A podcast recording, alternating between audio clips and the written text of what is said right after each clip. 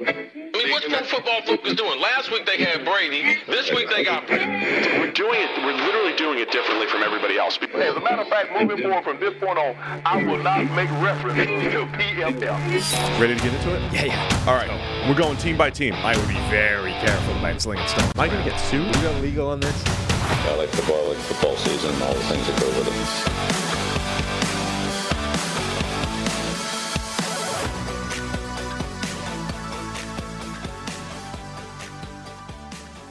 Welcome into the PFF NFL podcast. Steve Palazzolo, Sam Monson. We're live.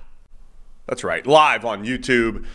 And it's a great Monday morning. Sam's all fired up and drinking coffee. You've been here for hours grinding the film, huh? A little while. Yeah. Not hours. So we got in here. We were like, hey, we're just we're gonna hit the high notes. Preseason week two. We're gonna talk rookies. We're gonna talk QBs. And Sam looks at me and says, nope, Cowardly. game by game.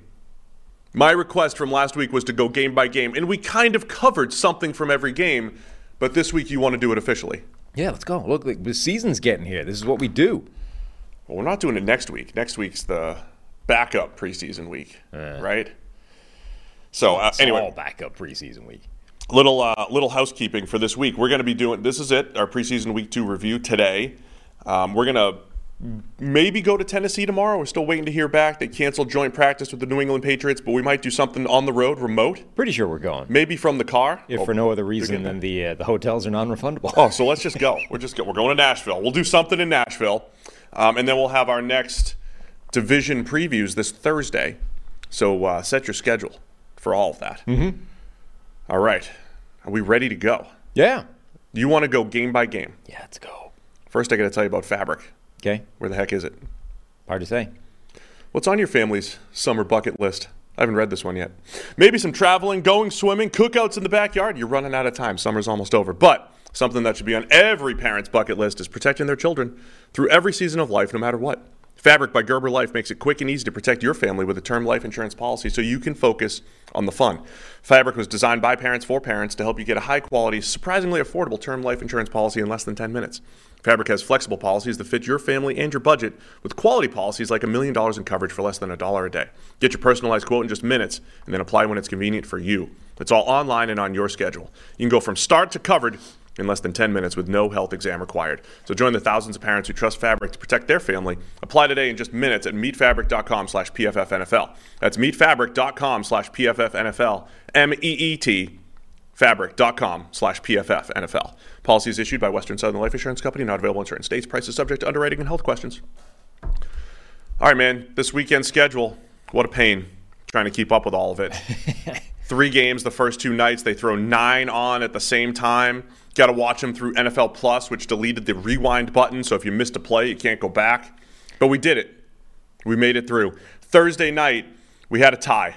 Cleveland Browns 18, Philadelphia Eagles 18. We're going game by game somehow. We got to be quick. We don't have two and a half hours here. Mm-hmm. Quick takeaways on Browns and Eagles here. Browns and Eagles. All right. Well, the game ended in a tie. What have you got?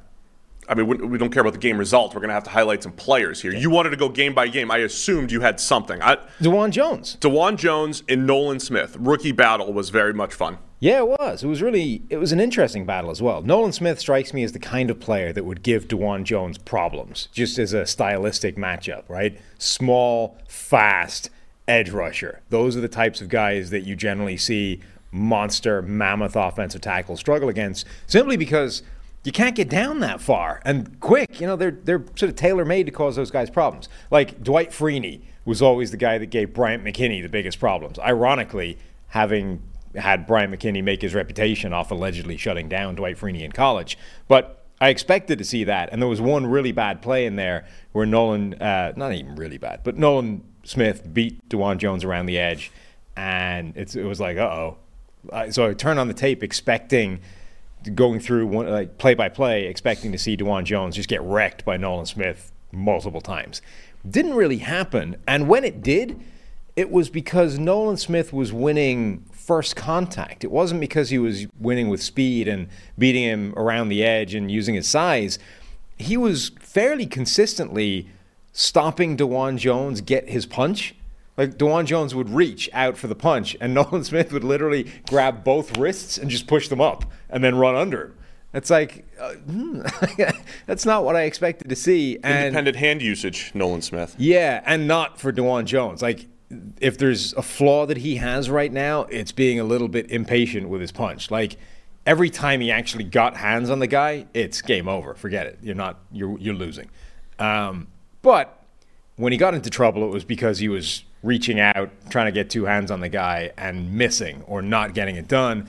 And too often, Nolan Smith was into his chest. Now, even when that was happening, he's so big and strong, you might not win the rep anyway because he's just so freaking huge.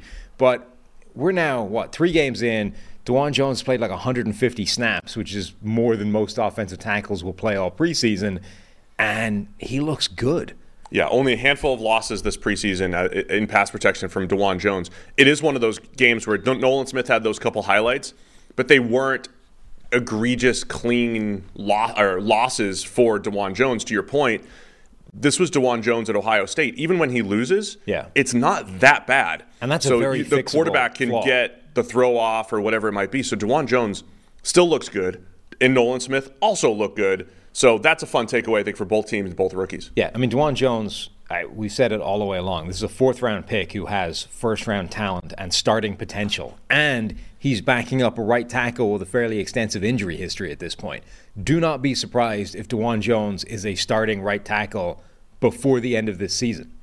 Um, Nolan Smith also had an outstanding play on an end around. He uh, was too quick for the down block from the tight end, gets into the backfield, tracks down Anthony Schwartz. I definitely exaggerated that a little bit. Hmm. You know, 4 2 speed of Anthony Schwartz. Um, but Nolan Smith with a great play. It, it's, it's actually impressive how bad Anthony Schwartz is in the NFL. He made a contested catch to start Yeah. the game, and then he did not. Yeah. Um, Cedric Tillman had another nice play on a double move. Hmm. Dorian Thompson Robinson, I think he had his worst game of the three. Missed a few throws, maybe got away with one that he threw almost right at Kelee Ringo that snuck through, but overall, still That was the his totality of the preseason is very positive for DTR. Yeah, that was his worst game, and I came away still quite impressed by him. Um, he looks good. Uh, Nakobe Dean played, looked really good as well, linebacker. That was another play that was involved that Dawand Jones was involved in. Jones did not. He was. If there's a knock on Dawand Jones so far, it's been the run game. This in particular didn't get to the second level quick enough. Boom, Dean's in the backfield forcing a fumble. Yeah, really good play by Nakobe Dean, and Myles Jack goes and retires off the back of it. That's how amazing Dean was. Myles Jack just thought, "No, I'm out." I'm, I'm joking there. That's not. Myles Jack did retire though, so Yes. um, That part's true. The reason was a joke. it is interesting. We've had. It feels like we just started collecting college data. 2014. Um, we already have players coming into the league and retiring. I was watching a game. I think it was this game the other night. There was a wrestler on there from whatever NXT or something who we had grading on from 2017 from South Carolina. Hmm. I mean, we're getting old, man. Been doing this for a while. Uh, Eagles backfield is worth trying to make some sense of that. oh yeah. People have been all over the Running place backs. with the Eagles' backfield. I've seen reports that Rashad Penny is either going to get 2,000 rushing yards or he's going to get cut before the season starts. Like that, it's all over the place. I don't, based on this evidence, I mean, the Eagles are like resting people week to week. It's not necessarily an indication of what's going on, but I don't think Penny, like, people were saying that Trey Sermon is going to jump Rashad Penny on the depth chart, and Penny's actually not going to make the roster. Based off this game, I don't think that's true at all. Um, Penny Sermon- played, broke off a big run, then got sat down. Trey Sermon played later, which is usually an indication of depth. Uh, fumbled, um, didn't look as good generally. He had some big plays in there too. but- Right. I, I think Penny's safe, and I would imagine the the Yeah. depth chart is going to be those three guys of Penny, Swift, and Gainwell. You know, jostling for uh, touches. I was thinking today on the way in. I want to talk more about running backs this year. Yeah. Yeah. The New Year's resolution in August. That's right. Well, it's Yeah. a new season resolution. And Okay. there you go. You did it. Um, so there you go. That's Browns Eagles. That might be too long. See, that was a game. Easy. Friday night, there was another. Let's do both of the ties. Both the The uh, Falcons and the Bengals. It's funny. I care so little about the actual score. I, I have no idea who won most of these games. I thought it was interesting that two out of the first three games of the weekend were ties. Had I- 13 13, Bengals and uh, Falcons. It got, I mean, it was exciting at the end. Had I realized that was the case, I'd find it interesting too. Yeah. This is the first I'm aware of it. Now our listeners know. Another tie. Bengals Falcons 13-13. Um, I know my biggest takeaway was on the uh, the Falcons playmakers. We got our we got to look at uh, Bijan Robinson. That first carry. The first carry was ridiculous. That guy's gonna. He's so good. Yeah. So good. man, I listen. I, nothing against Desmond Ridder. We'll see what ends up happening with Ridder. He had a really nice back shoulder to Drake London. Ridder was good. Yeah, Well, he was yeah, he was fine. I, am saying, knowing what I know, I was thinking in my, in my head, if you dropped just a Ryan Tannehill on the Falcons, he's already had success with Arthur Smith, but if you just dropped a Ryan Tannehill on the Falcons with all these playmakers, I think they're dangerous. Now, Desmond Ridder could be as good as Ryan Tannehill this year. Who knows? And people might say Ryan Tannehill's terrible. Like, he's hmm. pretty good though. Tannehill's a good NFL quarterback. If Ridder could play at that level, this offense could be dangerous. Bijan running the ball. It, he had a one-handed catch. Yeah. You tweeted out a one-handed catch of Kyle Pitts. Mm-hmm. So within like 10 plays, you see Bijan casually catching the ball with one hand. You see Kyle Pitts casually catching one with one hand. You see Drake London on a nice little back shoulder. The skill position talent for the Falcons on display. Yeah, I mean, they, we we said this since they assembled this group. Like the capacity of what that collection of playmakers can do, if they have even viable quarterback play, is kind of insane. Um, and we saw almost all of it in quick sequence. Like that, I think all that happened on one drive, right? Those three plays you were talking about, the crossing play to Kyle Pitts that was behind him, the Bijan one-handed thing, the Bijan first carry, and then Drake London doing what Drake London does, which is just crush people at the catch point. I think all of that was on that one long drive. Uh, certainly very close together anyway. Like, I don't know that I've ever seen a receiver make off target catches look as easy as Kyle Pitts. Like, he catches things way away from where they're supposed to be with no problems whatsoever. And obviously, the, the punchline to that is, well, he kind of has to, given the Falcons' quarterback play since he got there. But, I mean, that is a really imposing group. And the, the Bijan thing, like, obviously that first carry went viral. It was really, really good. But you just watch him play, and it's exactly the same guy in college. He makes everything look so, so smooth. And anybody that was under hyping him heading into the draft, I think is just going to look silly. I think he's going to look insanely good. Yeah, I mean, let's. Who was underhyping Bijan Robinson? So you got, I mean, The only people. no, you did get quite a bit of it. It's like Bijan, he's good, but he's not, you know, best since Adrian Peterson good. Oh, he might be. I don't know. He might be. Um, I think the only the thing that we're going to run into a lot, and you and I saw it a little bit this weekend, not to overreact to the you know the guy with 26 followers saying you said this that you never said. Um, Trying to separate running back value or say the Will Anderson trade value with they're going to be really good players, right? Like every time Bijan Robinson runs for 50, people are going to be like, "Oh, he's not worth the eighth overall pick." It's like, all right, um, that didn't prove it one way or the other, just because it was a nice 50-yard run. I think Bijan's going to be an awesome player. The running back value thing is a four to five year proposition that we'll see how that plays out. Same thing with the Will Anderson thing. I think Will Anderson's going to be great, awesome player. Will he be worth three players? We'll see. That's those are the questions that you know we'll be answering. But for now, I'm going to enjoy the football. I'm going to enjoy watching those dudes play. Did you see the numbers from Jalen Mayfield in this game? No. Jalen Mayfield allow, allowed six total pressures, including a sack, and had a penalty. Would you like to know how many pass blocking snaps that occurred on? 15. 18. Yikes. So fully a third of his pass blocking snaps resulted in a pressure of some description. Was he playing tackle? Left tackle, yeah. yeah, they're they're playing him. Uh, I know they've been training him at uh, swing tackle right now. He played guard last year. They're hoping he could be their swing tackle. I mean, that if there's one if there's one thing Not you would do look. as a game plan, you know, it's take the worst pass blocking guard in the NFL and see if he can play left tackle. Just trying to create versatility here.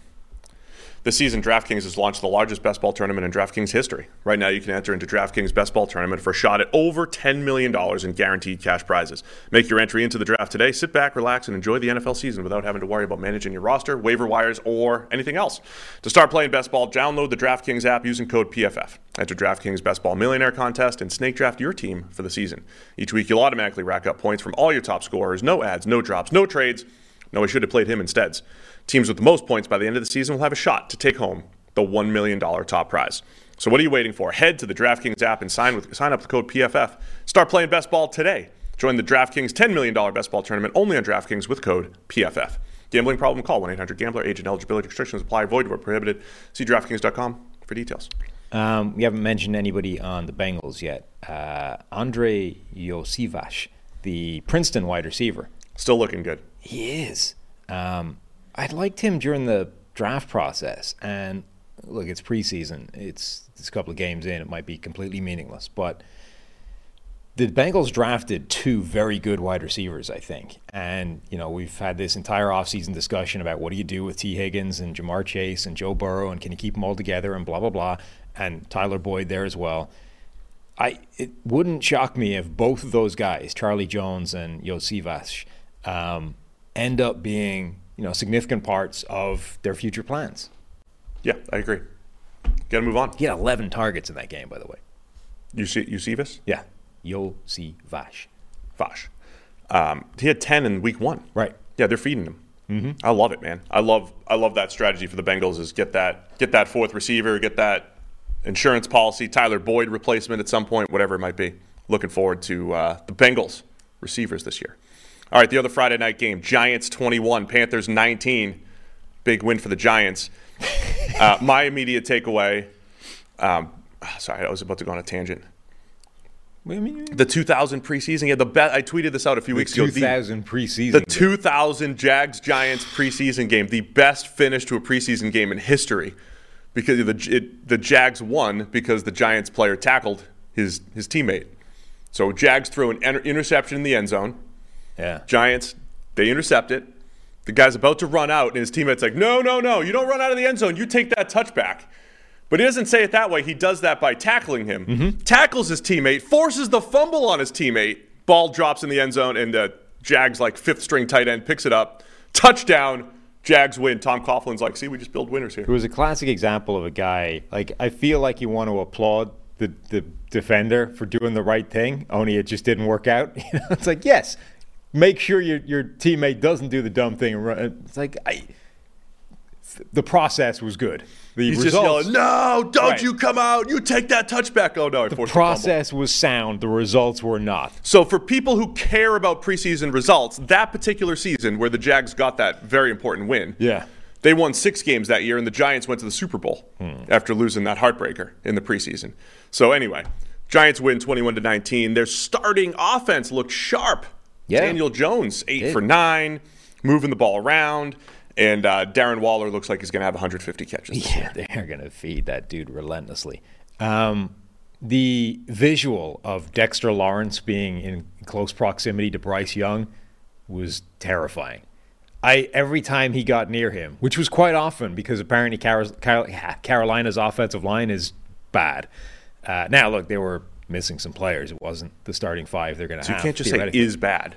It might be bad though. Um, You could say we're bad, or no, no, it might be bad.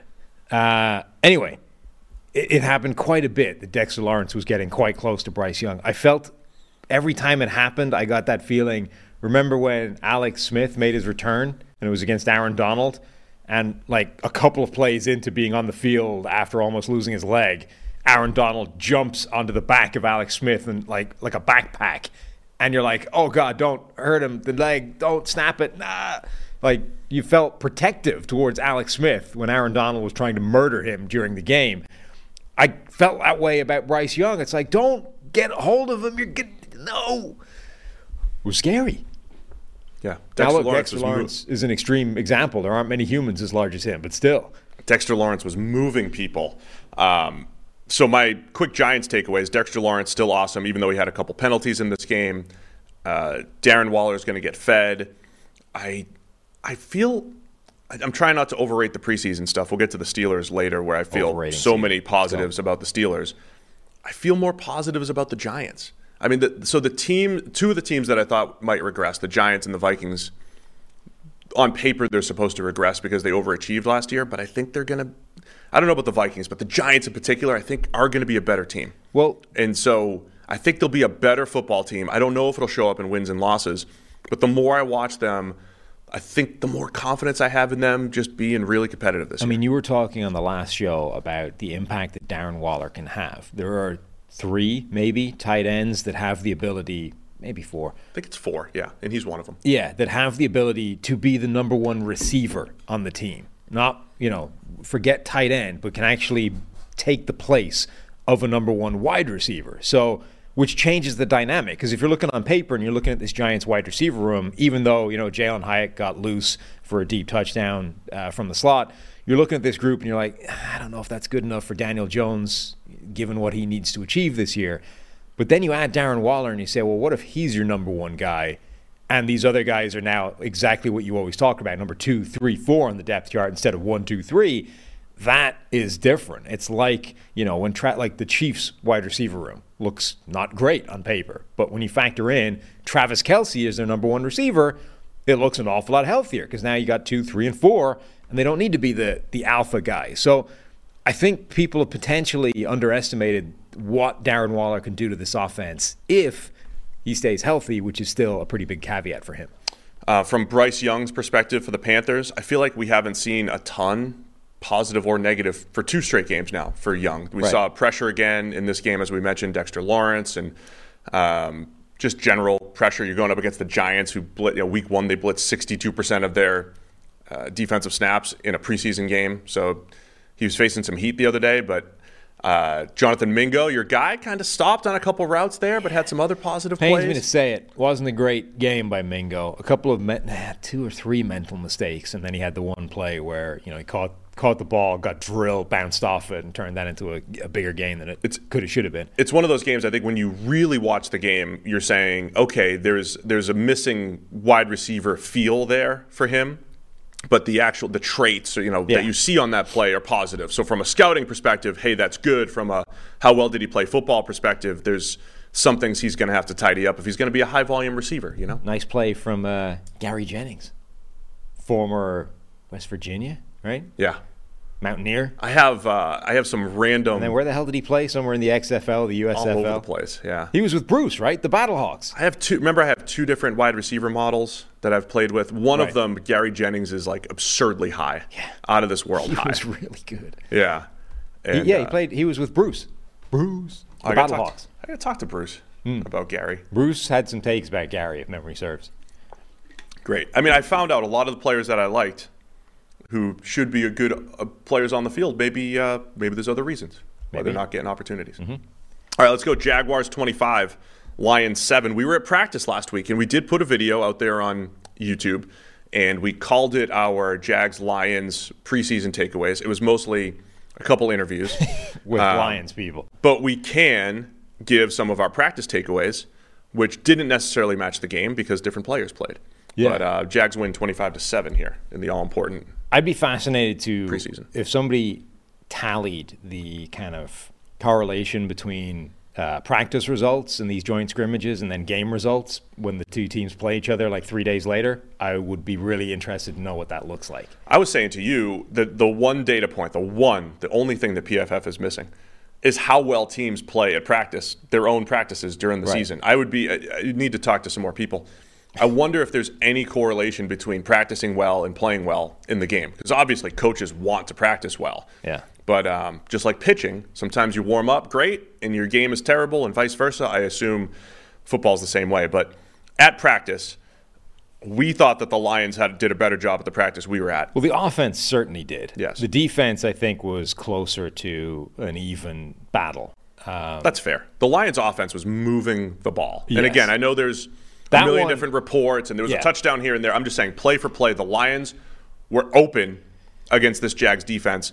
Although we did get reports that it was the opposite the day before. right. We weren't. there. And that's one thing. Like day to day, it can be different. But I can definitely see a world where you know you could argue what you could argue basically anything you wanted about the other side of the ball. Jacksonville's offense against Detroit's defense. I could see you, you know, weighing a couple of deep plays. I could see you weighing the the defensive plays and coming to pretty much any conclusion if you wanted to put it that way. The other side of the ball, I can't see how you could come away with any conclusion other than Detroit's offense was cooking Jacksonville's defense. Um, even though it was, you know, shells and they're not in pads and blah, blah, blah, like they were winning. Uh, but uh, apparently the day before it had been a different story completely. And in the game, it was much more Jacksonville than Detroit, albeit with potentially differences in who was playing. Um, I thought Tank Big, Bigsby looked pretty good. Also, Running back. D'Ernest Johnson? Running back play. Look at us. D'Ernest Johnson, remember, got like a few games of, of playing time for Cleveland's absolutely loaded backfield when everybody got hurt one time. And everyone's like, oh, the Browns have done it again. Here's another one. Kareem Hunt and Nick Chubb and D'Ernest Johnson. And then everyone got healthy again. He never saw the field. But I mean, he might be a thing. Like they've added him to the, that backfield that already has uh, Travis Etienne, who's a very, you know, they he's going to skew towards scat back type usage, um, third down type plays, explosive type plays, Tony Pollard type deployment, which means there's a role there for a guy like D'Ernest Johnson to be the kind of heavier up the middle bell cow. And well, he's battling Tank Bigsby for that role, right? And Bigsby got a lot of hype. He looked good. I thought there was uh, there was a couple plays again where he uh, Bigsby showed off his traits, which were good. There was other plays. I, you know what I detest, Sam? The cutback on power. When when you cut back against your blocking on power, you're not supposed to cut back mm. on power, and he did it into leverage. I don't love that, um, but overall, Bigsby looked pretty good. Um, the other thing I wanted to highlight coming out of practice, the Jags defensive line their inability to get pressure. Um, Jags beat reporters have been talking about that for a few weeks. We talked about it a little bit when we said, hey, they were interested in Jadeveon Clowney. Clowney ends up signing with the Baltimore Ravens. The Jags might need help up front. Josh Allen is a productive edge defender. Year two, number one overall pick, Travon Walker. I don't know if he's there yet. Guys like K'Lavon Chaisson. Chaisson's struggling in a preseason game where we see a lot of pass rushers beat up on backup offensive lines, and Chaisson's not able to do that. That could be a concern for Jacksonville. The other thing I wanted to highlight coming out of practice is the battle at linebacker. We had Alex Anzalone on the show on that one off, that video on YouTube. Mm. Anzalone is the one linebacker for the Lions who is locked in as a starter. Yep. Which on paper might be surprising because you've got second year Malcolm Rodriguez, who's a good player. You have first round pick Jack Campbell, and you have Derek Barnes. Those three guys have been rotating next to Anzalone. Campbell's looked pretty good in the preseason. Uh, Malcolm Rodriguez had a great game the other day, good season last year, and then Barnes is a you know versatile player. So that's an interesting battle, and it also shows I think the depth that the Lions have. That three pretty good players I think are battling for that spot up next to Anzalone. So this was yeah this was a game where Detroit rested most of the starters of any description. Um, so Rodriguez starting going out there having a really good game in 24 snaps I think was that was a good sort of marker to lay down for him to say you know take me seriously, put me in as a starter. The other guy I think that had a big game that was kind of important is James Houston. Um, the Lions, I don't think, are necessarily inclined to give James Houston the kind of massively expanded workload that you would expect given the season he had last year. Remember, we had some crazy ratio of sacks to pressures to snaps. Seven or eight sacks and about 100 rushes. Yeah. Um, and it, it, was like, oh, look, the, the Lions have found another absolute gem, you know, in the sixth round and blah, blah, blah. I, I don't think that they're set to just like give him 500 snaps this year and see what that happens. So he's another guy that has to go out there and sort of basically demand that extra workload. And he, he played 36 snaps, 14 pass rushes, three total pressures. Like that's a really good ratio. So again, the more Houston can make himself undeniable in terms of just keep destroying people in preseason. All right, Steelers Bills. Steelers 27 to 15. They were up 21 to nothing at the half. Uh, my preseason, I don't even know if it's an overreaction. I think my takeaway is the Steelers are going to be good. Mm. I found myself for for the first offseason in a while, for months now, saying a lot of positive things about the Steelers, which included their offseason moves prior to the draft, their actual draft class, and then as we get into the preseason, seeing their draft class in action uh, Joey Porter Jr. had an interception that was like, gimme. Oh man, Matt Barkley throwing directly to the cover two corner at about 36 miles an hour. That was terrible, but good job by Joey Porter Jr. But really, Nick Herbig, the fourth round pick, incredible pass rush again, showing two straight weeks. That dude's going to be tough to block. I don't know if he'll see the field much this year, but that could be a gem in the fourth. Darnell Washington at tight end. Man. And, and, and then Kenny Pickett throwing the ball up the seam using the middle of the field. That was a really nice pass. It was a great pass. You're texting me. Maybe Kenny Pickett's going to be really good. Second year hype here for Pickett. So I'm feeling really good about everything the Steelers have done for the last six months. Yes. Kenny Pickett looks legit. Now, look, it was four dropbacks. So in a world of small sample size, it doesn't get much smaller than that. But I think two of those dropbacks, he was maybe not under pressure, but he was forced out of the pocket. He was forced to move. It wasn't like you know, every single one was just in rhythm, watch him hit the open receiver. He had some work to do. And then that final one, so they were talking about how Mike Tomlin, and in fact, he kind of said it as well during his interview in the game. he. They wanted to give those starters like a serious run, and they were out of the game by it was seven minutes, seven and a half minutes left in the first quarter, basically halfway point of the first quarter. They were out of there because they'd had two drives and scored two touchdowns. And it's like, all right, fair enough. You've you've sort of earned your your spot on the sideline at this point. Now the second one, it was a drive that started on like the 25 yard line because Calvin Austin had a nice return. Calvin Austin for two weeks in a row now has made plays and, and helped set this team up. So Calvin Austin, I think, is going to be a factor for this team this year because he has that speed that nobody else on that team really has, um, or certainly nobody outside of uh, the backfield. Kenny Pickett, first drive goes and scores. Second drive, like with that short field, hits Freiermuth up the seam over a linebacker in decent position. Ball uh, ball position from Pickett was fantastic. Scores a touchdown, and that offense just looked as good as it can look and Tomlin was like, all right, I've seen enough backups, and you go.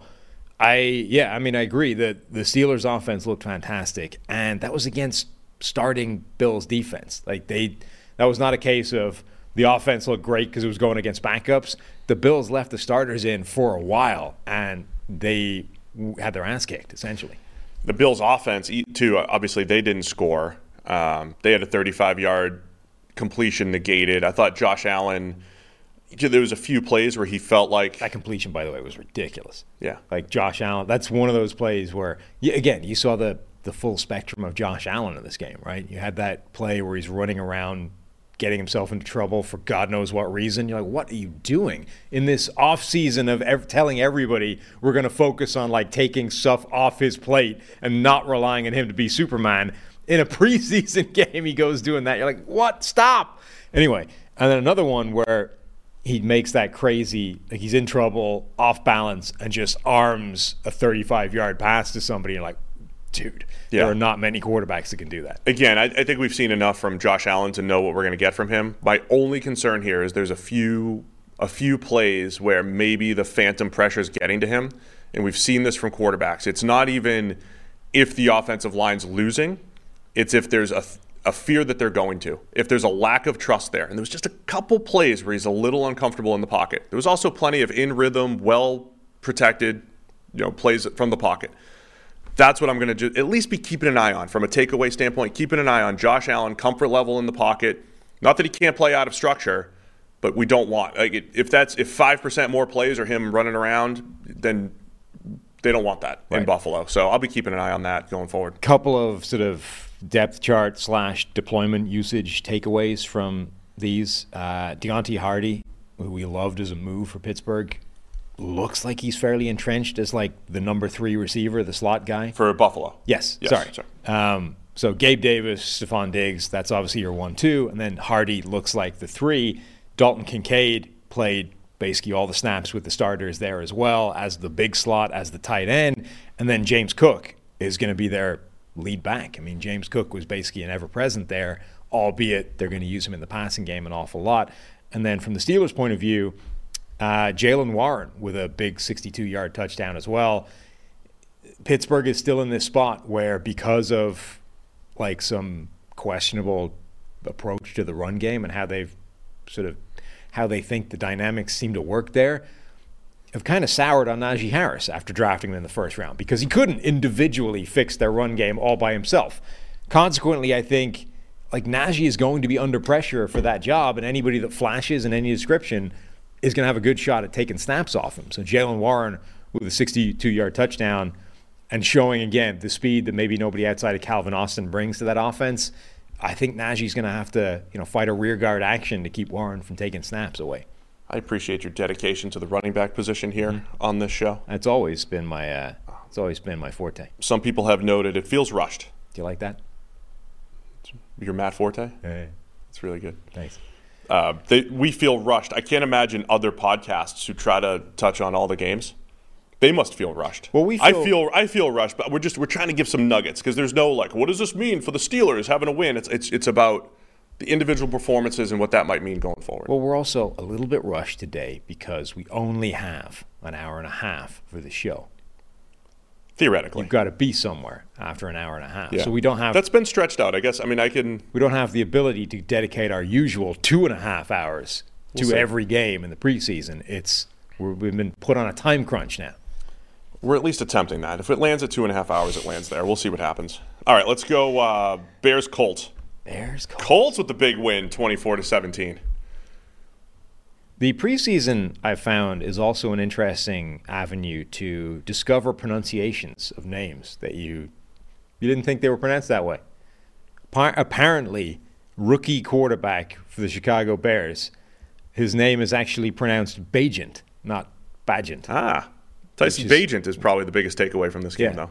Rookie from Shepherd, which is what Division Two.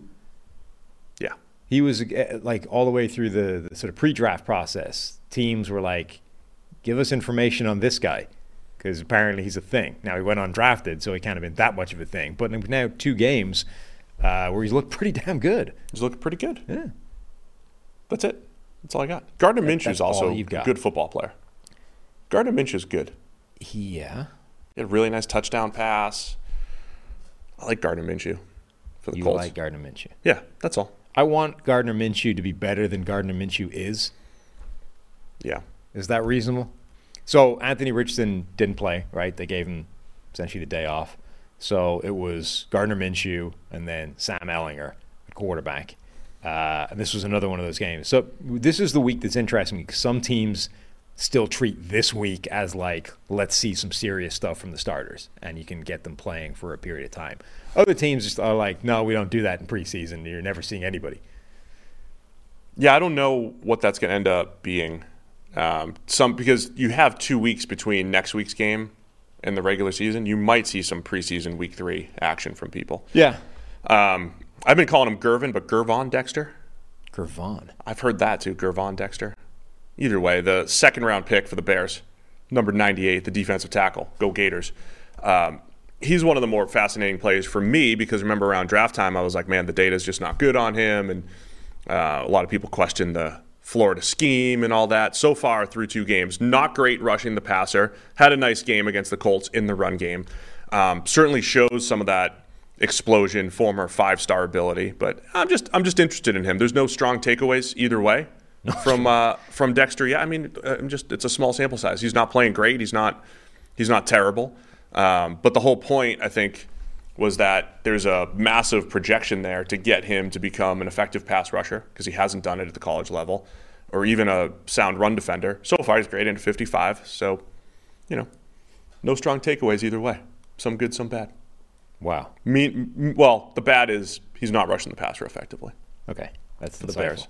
Um, Josh Downs looks like he is going to be on the field ahead of Isaiah McKenzie, which was up in the air when we were at training camp. You know, they were kind of splitting time with the ones. They were, if anything, it looked like McKenzie was ahead. Right now, Josh Downs looks like he's jumped him, which you know makes sense. I think you would give him the opportunity to, to do that. So that's one takeaway I think of uh, from this game. My guy Darius Rush did not have a pick six, so he did not have as good of a grade for the Colts. he also got hurt, I believe. Yeah, not good. I think he also got hurt after getting torched on a play. Like, you know, the, getting torched and then getting hurt at the same time. That's not it's not usually a good combination. It's not. That's uh. Yeah, anything else on Bears Colts? Uh, Roschon Johnson has looked very good for the Chicago Bears so far. One, th- I mean, Rookie out of Texas. yeah, And rookie out of Texas also describes Bijan Robinson. So Roschon Johnson, a guy who is six foot two twenty five, runs in the four fives, went in the fourth round. I think quite largely because the dude spent his college career in the shadow of Bijan Robinson. it's another Cadillac Williams Ronnie Brown situation. Yeah, and it's like, oh, those two guys, not really, because they both got credited. You know, No, I mean? know, like they I were both they could both go in the top five. That's Yes, crazy. Ronnie Brown went second, and uh, Cadillac went fifth, I believe. Yeah. yeah. Or- yeah. So anyway, not quite, but the same situation in terms of one guy got uh, got the attention and they were both in the backfield at the same time. But like Roschon Johnson has been running well so far in preseason, and I think he could contribute for Chicago pretty quickly. All right, let's go to Bucks and Jets. The Bucks with the all-important win, thirteen to six. All important. I'm excited just watching Zach Wilson play football. Um, Kyle Trask got the start for the Bucks. The big takeaway here, uh, going in, Bucks media wasn't sure what the breakdown was going to be at quarterback between Kyle Trask and Baker Mayfield. Right. Baker Mayfield did not play, almost certainly solidifying him as the week one starter against Mm-hmm. the Minnesota Vikings. So Kyle Trask, we got an extended look at Trask. Um, also, not completely by design because their backup quarterback, John Wolford, got hurt Right. after just five dropbacks. Trask had to go back into the game. But Trask looked good overall. Zach Wilson was interesting because his best plays were as a runner. He was juking people like crazy as a runner, but still had some of the inconsistencies as a passer. Um, incremental steps forward, though, for Zach Wilson this preseason compared to his first two years in the league. Uh, certainly in the like in the regular season. But remember, Zach or Yeah, his regular like his regular season performance compared to what we're seeing in the preseason now, it looks a little bit better for Zach Wilson. Right. Remembering that Zach Wilson, like in his first his rookie preseason, looked absolutely phenomenal. Um, Trey Palmer now, the speedy wide receiver out of Nebraska, rookie for the Bucks, has now made more like good catch point plays in preseason than I saw almost his entire college career. Like he's actually been playing the ball at its highest point, or relatively speaking, as opposed to consistently like short arming catching or waiting for it to drop into a bucket the way he did in college. If he, I mean, this is kind of a similar story to um, Quentin Johnston. Like if he can actually change the way he plays the ball at, at the catch point, which I still believe fundamentally is a very, very difficult thing to do. Again, it's preseason, small sample sizes, blah, blah, blah. But two games, like back to back, he's done it in a way that you just did not see from his college tape. If he's able to do that, that dude has 4 3 speed that, that absolutely shows up and plays. I mean, that could be a really interesting addition to this offense for Tampa Bay. Yeah, he's kind of battling. So with with uh, Russell Gage out, uh, Palmer is more Season-ending injury. season-ending injury for Russell Gage, who is going to be the third wide receiver behind Mike Evans and Chris Godwin. It's it might be just rookie Trey Palmer, um, second-year receiver Deven Thompkins has had a really exciting, really two straight preseasons. Very undersized, uh, Tank Dell type of size. Um, so that it's an interesting wide receiver three battle for the Bucks. Uh, I thought Trask looked pretty good. Um, worked through. He just worked with within the flow of the offense. The Bucks offense, we haven't seen a ton of it yet. It looks like there's going to be a lot of boot action. You know, the the knock on Byron Leftwich eh, with the Bucks the last few years, or at least last year in particular, not scheming open plays, just not doing a whole lot. A lot of pressure on just making receivers win and Brady, you know, hoping somebody wins and getting them the ball. There should be more easy plays. It looked like they were almost running too many, too much boot action. The Jets were all over it at points, but um, certainly an emphasis by the Jets, by the Bucks, to get some easier throws for their quarterbacks. It's going to be Baker Mayfield, but again, I thought Trask looked solid. It was probably the best he's ever played. Um, wasn't incredible, but the best, smoothest game, and the you know an extended extended look at him. Um, I mentioned Zach Wilson again, passing inconsistent, had a couple incredible runs in there, and then the Jets' defensive line for whatever it is. I know they were playing the Bucks backups. The Bucks backups also had four guys who started NFL games last year, so it's not like they're the worst players in the world. The Jets' defensive line just looks so deep, and you know your guy Will McDonald seeing you know his spin moves going around Twitter and the whole deal. Um, they should be able to rush the passer pretty well this year. Um, uh, Markees Watts, edge rusher for Tampa Bay, had seven pressures in this game. I'm now so He was tearing it up against the backups. Steven Means is has retired, right? So the NFL now needs an, an heir to the dominant preseason, never going to be a regular season type of guy. Who was the the Packers had that Jaron uh, Jaron Elliott Yeah. as well. It does seem of of all the positions, And right? who was that Stanford edge rusher that kept showing up in preseason, but clearly wasn't good enough to be a Oh, yeah. NFL I liked- Hybrid. yeah, I liked him in college, and I can't. He just wasn't good. Every enough. year you're like, this guy's still playing, Yeah. isn't he? this guy's still getting 12 ed- pressures during the preseason. So yeah, uh, every year I think from a PFF grading standpoint, the guys that stand out are pass rushers, in part because it's an easy way if you just if you have a few good reps, it you know it can boost your grade or whatever.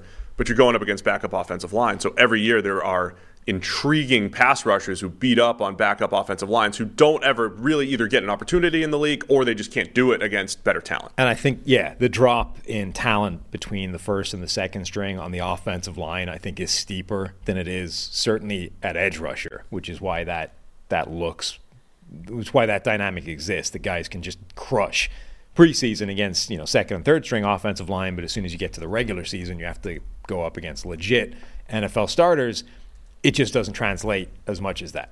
All right, let's go Patriots and Packers. 21 to 17, Patriots win. This game got abandoned. Yes. Uh, with about 10 something left in the fourth quarter, Isaiah Bolden with an injury, they got carted off the field. So um, they just canceled the game. Patriots went ahead and canceled this week's, or I guess the Titans may have canceled it, but they were supposed to have joint practice in Nashville this week. We were going to go drive down tomorrow, see that joint practice. Um, so Patriots are not making that trip to Nashville. I think it was New England's call. They decided to go home instead, and then they'll fly back for the game. Yeah, so they're still going to play the Titans next week, but they're going to have joint practice this week. Um, but we did see a lot of both starting units, and so you get Mac Jones out there, you get Jordan Love. What are your do you have any immediate takeaways here? Jordan Love threw a dime for a touchdown. Yeah. What you got? Uh, Luke Musgrave is going to be a huge part of this offense. Um, he's obviously the starting tight end, um, but not just the starting tight end. He's I think they're going to feature him, like not just you're playing tight end, you're part of the starting offense. End of story. They are designing creative ways for Luke Musgrave to get the ball into his hands, which you don't generally see for a tight end. Um, you know, we were at practice. He's visibly an unusual athlete at the tight end position. Like crazy speed, really big and long, athletic, um, and strange, uh, a strange projection coming out of college because like insanely just small volume of play to work from. Looked like he was going to have an amazing season last year and then got hurt and got shut down. So you're really talking about a few games that you're projecting anything from. But given what we've seen in practice and what we've seen in this game, like I think he's going to be not just the, the top tight end in Green Bay, but actually going to be a featured part of the offense. Such a fascinating world in, in Green Bay right now because Christian Watson is a legitimate deep threat. Romeo Doubs is having another incredible preseason for the second straight year. Um, and then uh, Jayden Reed in there as a rookie that's making a ton of plays. And then Luke Musgrave at tight end making a ton of plays all with fourth year quarterback Jordan Love running the show. And we don't know exactly what we're going to see from Love, but he looked pretty sharp in this game. Um, he showed all the ranges of good and bad, I think, during the preseason, during practice, whatever it might be. And this one was good, man. Again, he threw an absolute dart to uh, to Reed for the touchdown. I've been impressed. I think overall by the Packers. I'm impressed by Sean Clifford as the backup, especially after what we saw at practice. I tell everybody, don't overrate the one practice that you were at. And then here's Sean Clifford as a late round pick for out of Penn State, playing pretty well in the preseason. Uh, Malik Heath, receiver, another rookie that was he showed well at the practices that we were at. He's had a really good preseason. Uh, the Packers are fascinating, man. Not that Malik Heath's going to make a big impact this year, but the youth movement you can have some growing pains when you rely on so much youth, but it feels like one of those teams that just got like a really great recruiting class in college and it's really hyped up and, and, and there's initial the initial returns are good. It might not show up on the field this year.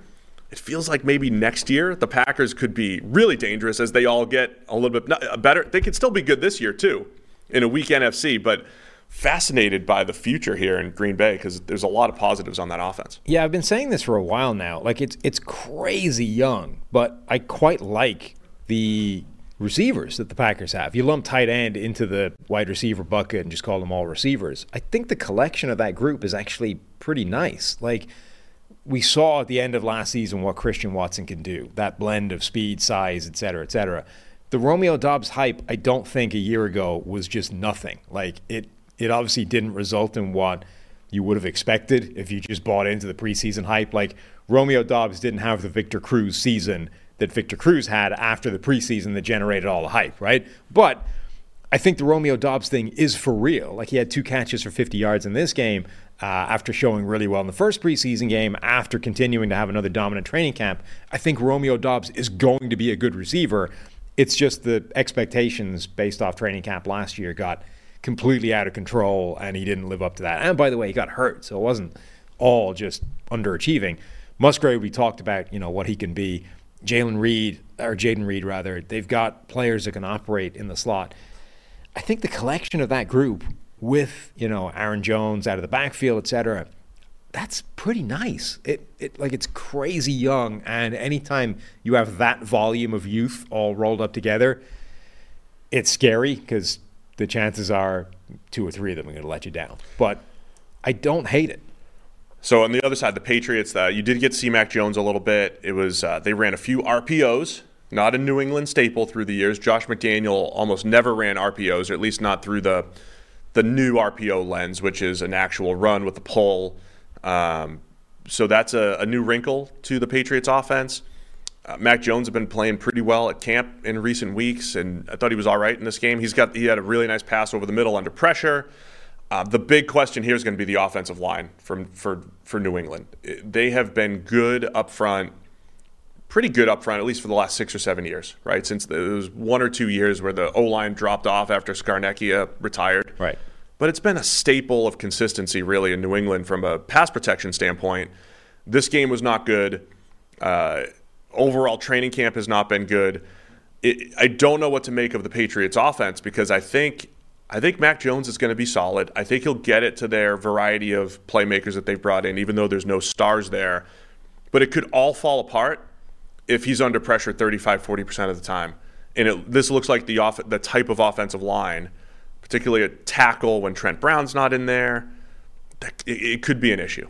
And um, again, not to overrate preseason when there are some guys in positions where they're, they're not going to be starting, but this was not great up front mat and that matches a lot of the you know results coming out of training camp. Flip side of that is, do you know how many pressures the Green Bay Packers allowed as a team? Oh, they see their pass blocking grades ridiculous. Zero. Correct. Not Jeez. a single pressure from anybody. Now, there was pressure on the quarterback, but it was unblocked or you know. yeah, nothing that we assigned right. directly to the uh, to the offensive no line. No individual or any or any blocker. Right, no individual blocker surrendered pressure against the Patriots, which is I think the first time I can remember seeing that. Yeah, that's ridiculous. It was also a shortened game, so they had a whole Correct. fourth quarter to not give up, or most of the fourth. That's true. There's a lot of third stringers breathing a sigh of relief there. Yeah, that's uh, that's pretty good. Um, I thought it was a good game. It was competitive for both teams. I thought there was good positives on both sides for you know teams that played their starters. And you know, there. all Jordan Love can do is look solid in limited snaps this preseason. But second week in a row, he's done that. Like you can't you can't be coming away so far out of this preseason more discouraged by just by uh, Jordan Love than you were going into it. Like he's he's achieving what he can achieve, which is just continue to look solid. I don't want to tell you about our new partner AG1, the daily foundational nutrition supplement that supports whole body health, Sam. I'm sure you drink it every day, like I do. I like it in the morning. So AG1, I've been looking for something that just has all the vitamins, the, the just to supplement my my day, right? Because I don't, I don't have the best diet, mm. so I got to supplement it with something. AG1 is exactly that. Supports my entire body, covers my nutritional basis in the morning. So I drink it early, makes me feel great ready to go. Makes me feel like I've got uh, all the nutrients that I'm not getting from my terrible diet. Yeah, they send us uh, they send us a little package of this stuff, and uh, including fancy little little bottle that you mix it up with with the water. It's I do find it's a good thing to start the day with on the basis that look, typically my day was you start off, you get up, you start with coffee, right? You, let's let's start off in a bad direction and head south from there. But now you can actually start in a good direction, feed your body a, a concentrated uh, collection of nutrients in the water and then ruin your day later on, you know? Heading, heading in the wrong direction from a good starting point. So it's the micro habit that delivers the macro benefits and helps just about everybody take care of their health every single day. So, AG1, you mix one small scoop with water, Drink it first thing every morning. That's how I do it. That's it. Costs less than $3 a day. Pretty good, if you ask me. It's a really effective daily habit with high quality sourced ingredients. It's a win win. It's a comprehensive solution. That's what you need from your supplement routine. So you try AG1 and get a free one year supply of vitamin D and five free AG1 travel packs with your first purchase. All you have to do is go to ag1.com slash PFF. That's ag1.com slash PFF. Be sure to check it out. All right, we're on to the Titans and the Vikings. Titans 24, Vikings 16. Uh, backup quarterback situation. Nick Mullens playing ball here for the Minnesota Vikings. Nothing against Nick Mullens. These are the games that I struggle with the most in the preseason. If you don't have like the starter in for a little bit, or you don't have a rookie or a young player I haven't seen much of, like a Malik Willis on the other side, it's like, right. it's Nick Mullens. It's year five of Nick Mullens. I know what I'm getting from Nick Mullens, and he's out there dropping back 45 times or whatever it is. Yeah. It was 29 times. It's a tough sell to be like, here's a here's a Nick Mullens game. Here, here enjoy. Uh, yeah, that's. But it does mean that you can just focus on the other side of the ball more. You know, oh, well, let's let's see what Malik, Malik Willis can do as a starter, given how you know rough that went year one. Um, Lewis Cine has had a few. So obviously, Lewis Cine, Vikings first round pick a year ago, breaks his leg in that horror uh, accident play in in uh, was in London, right? Yeah. Um, and then you know misses the majority of his rookie year because of that. Working his way back, doesn't look like he's going to be starting or even featuring necessarily for the the first team defense. Um, but he's you know going out there in preseason trying to show that he can be a factor for this team somehow. He got destroyed by Tyjae Spears on a really nice run by Spears. The concerning thing for me on that was not necessarily look. He came downhill, lowered his head, went in to like dive at the tackle, and Spears just leapt over him essentially.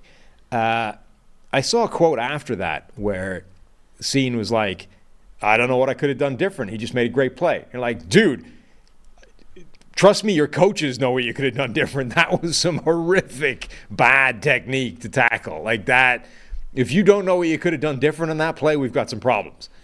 Yeah, I told you the Vikings are going to be one of the more fascinating teams for me this year because of all the young players that they're relying on. Cine certainly has to play better. My guy Ivan Pace, not a, as good of a game for him as we saw.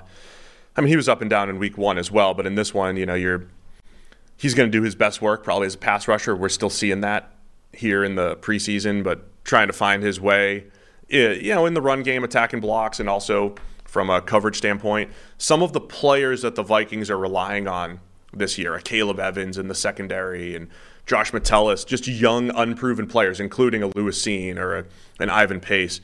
Um, it's it could go any way for the Vikings, right? They either have these unheralded players uh, plus a scene. They either have these players that they know something where maybe teams other teams don't and they're going to be great or they're to they're to have some struggles.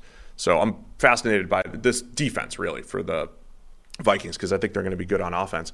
Um, this was a rough game in terms of so we talked about the spectrum of how teams treat these games and some starters some this was about as backupy as you're going to see from a game like Minnesota Justin Jefferson, KJ Osborn, Jordan Addison, all out, right? Just given the night off, not playing. Jalen Na- uh, Nailor is expected to be like their the next guy on the depth chart. Also didn't play. So now, like your battle, in the starters in this game were effectively number five wide receiver on the depth chart and onwards.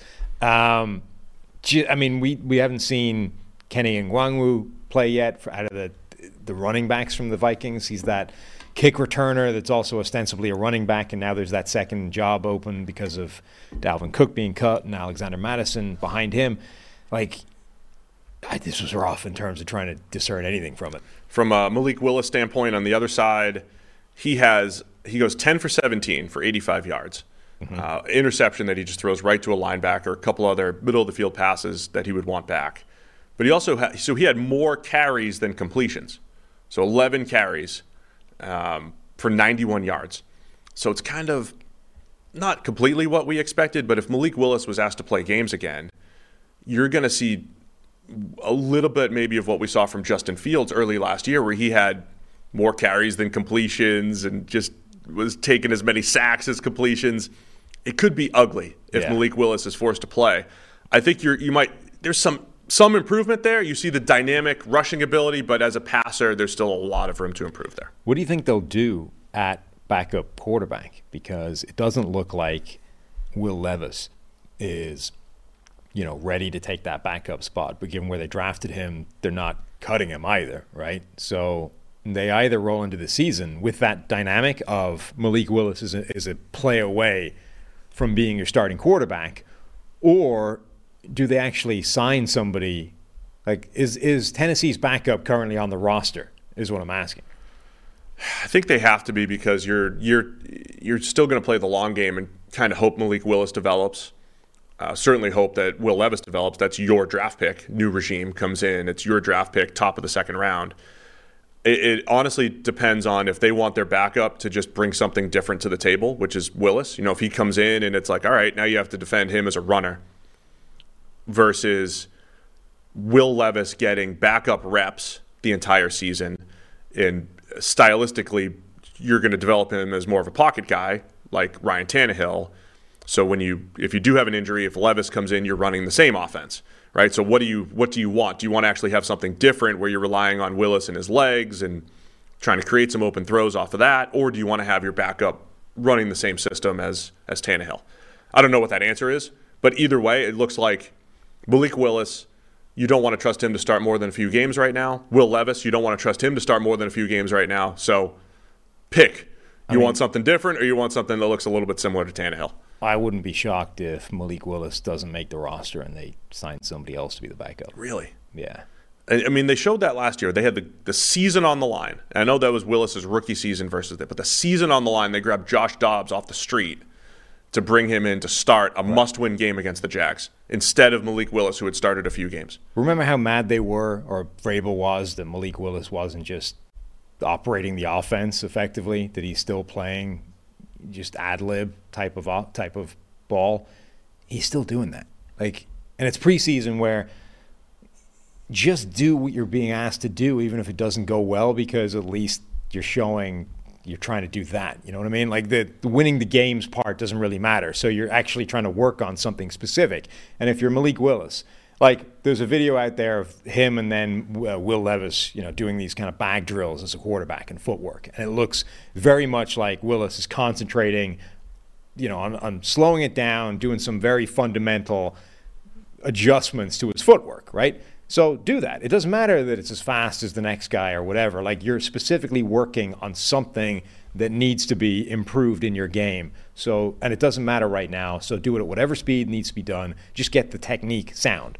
The Titans want him to just run the offense. Stay in the pocket. Don't take advantage of your athleticism. Run. Like actually use the passing uh, ability that you have. Work through reads. Do that stuff. And he's not doing that even in the preseason game. It's like if that if you can't do that now, there's no hope. We're not. This is not going to work. Yeah, that goes back to what I was saying about Anthony Richardson, or what I thought the Eagles did with Jalen Hurts for a couple years, which was develop as a passer, do these things that you're not as good at right now. We know at any point you can take over as an athlete. Josh Allen, elements of that, right? Work within the system. We know at any point you could probably take over as an athlete. It probably would be better for Malik Willis's long-term development if he does work on that in the preseason. At the same time, like you said, he could get cut. It's important for him to show his ability. He rushed for 91 yards. You know, if he's a maybe the Ravens want to bring him. If he got cut, the Ravens bring him in as a backup to Lamar Jackson. Something, you know, whatever. he could go to Philadelphia, you know, instead of Mariota, whatever it might be. Um, so it's an interesting spot for Willis where he wants to show his ability, but you also want to have that long term development right. as but well. His, but his problem from a Tennessee point of view is that he scrambled on 41% of his dropbacks. Yeah. Like you can't, like, Sorry, A, calculating that over there. A, you can't do that. Could have asked me. Thanks. A, you, you, that can't happen. And B, it's almost certainly the opposite of what they're asking him to do, you know, to focus on. Like, we know you can scramble, but we don't want to see that. We want to see you erring on the other side of that line and passing as much as humanly possible and scrambling as an absolute last resort.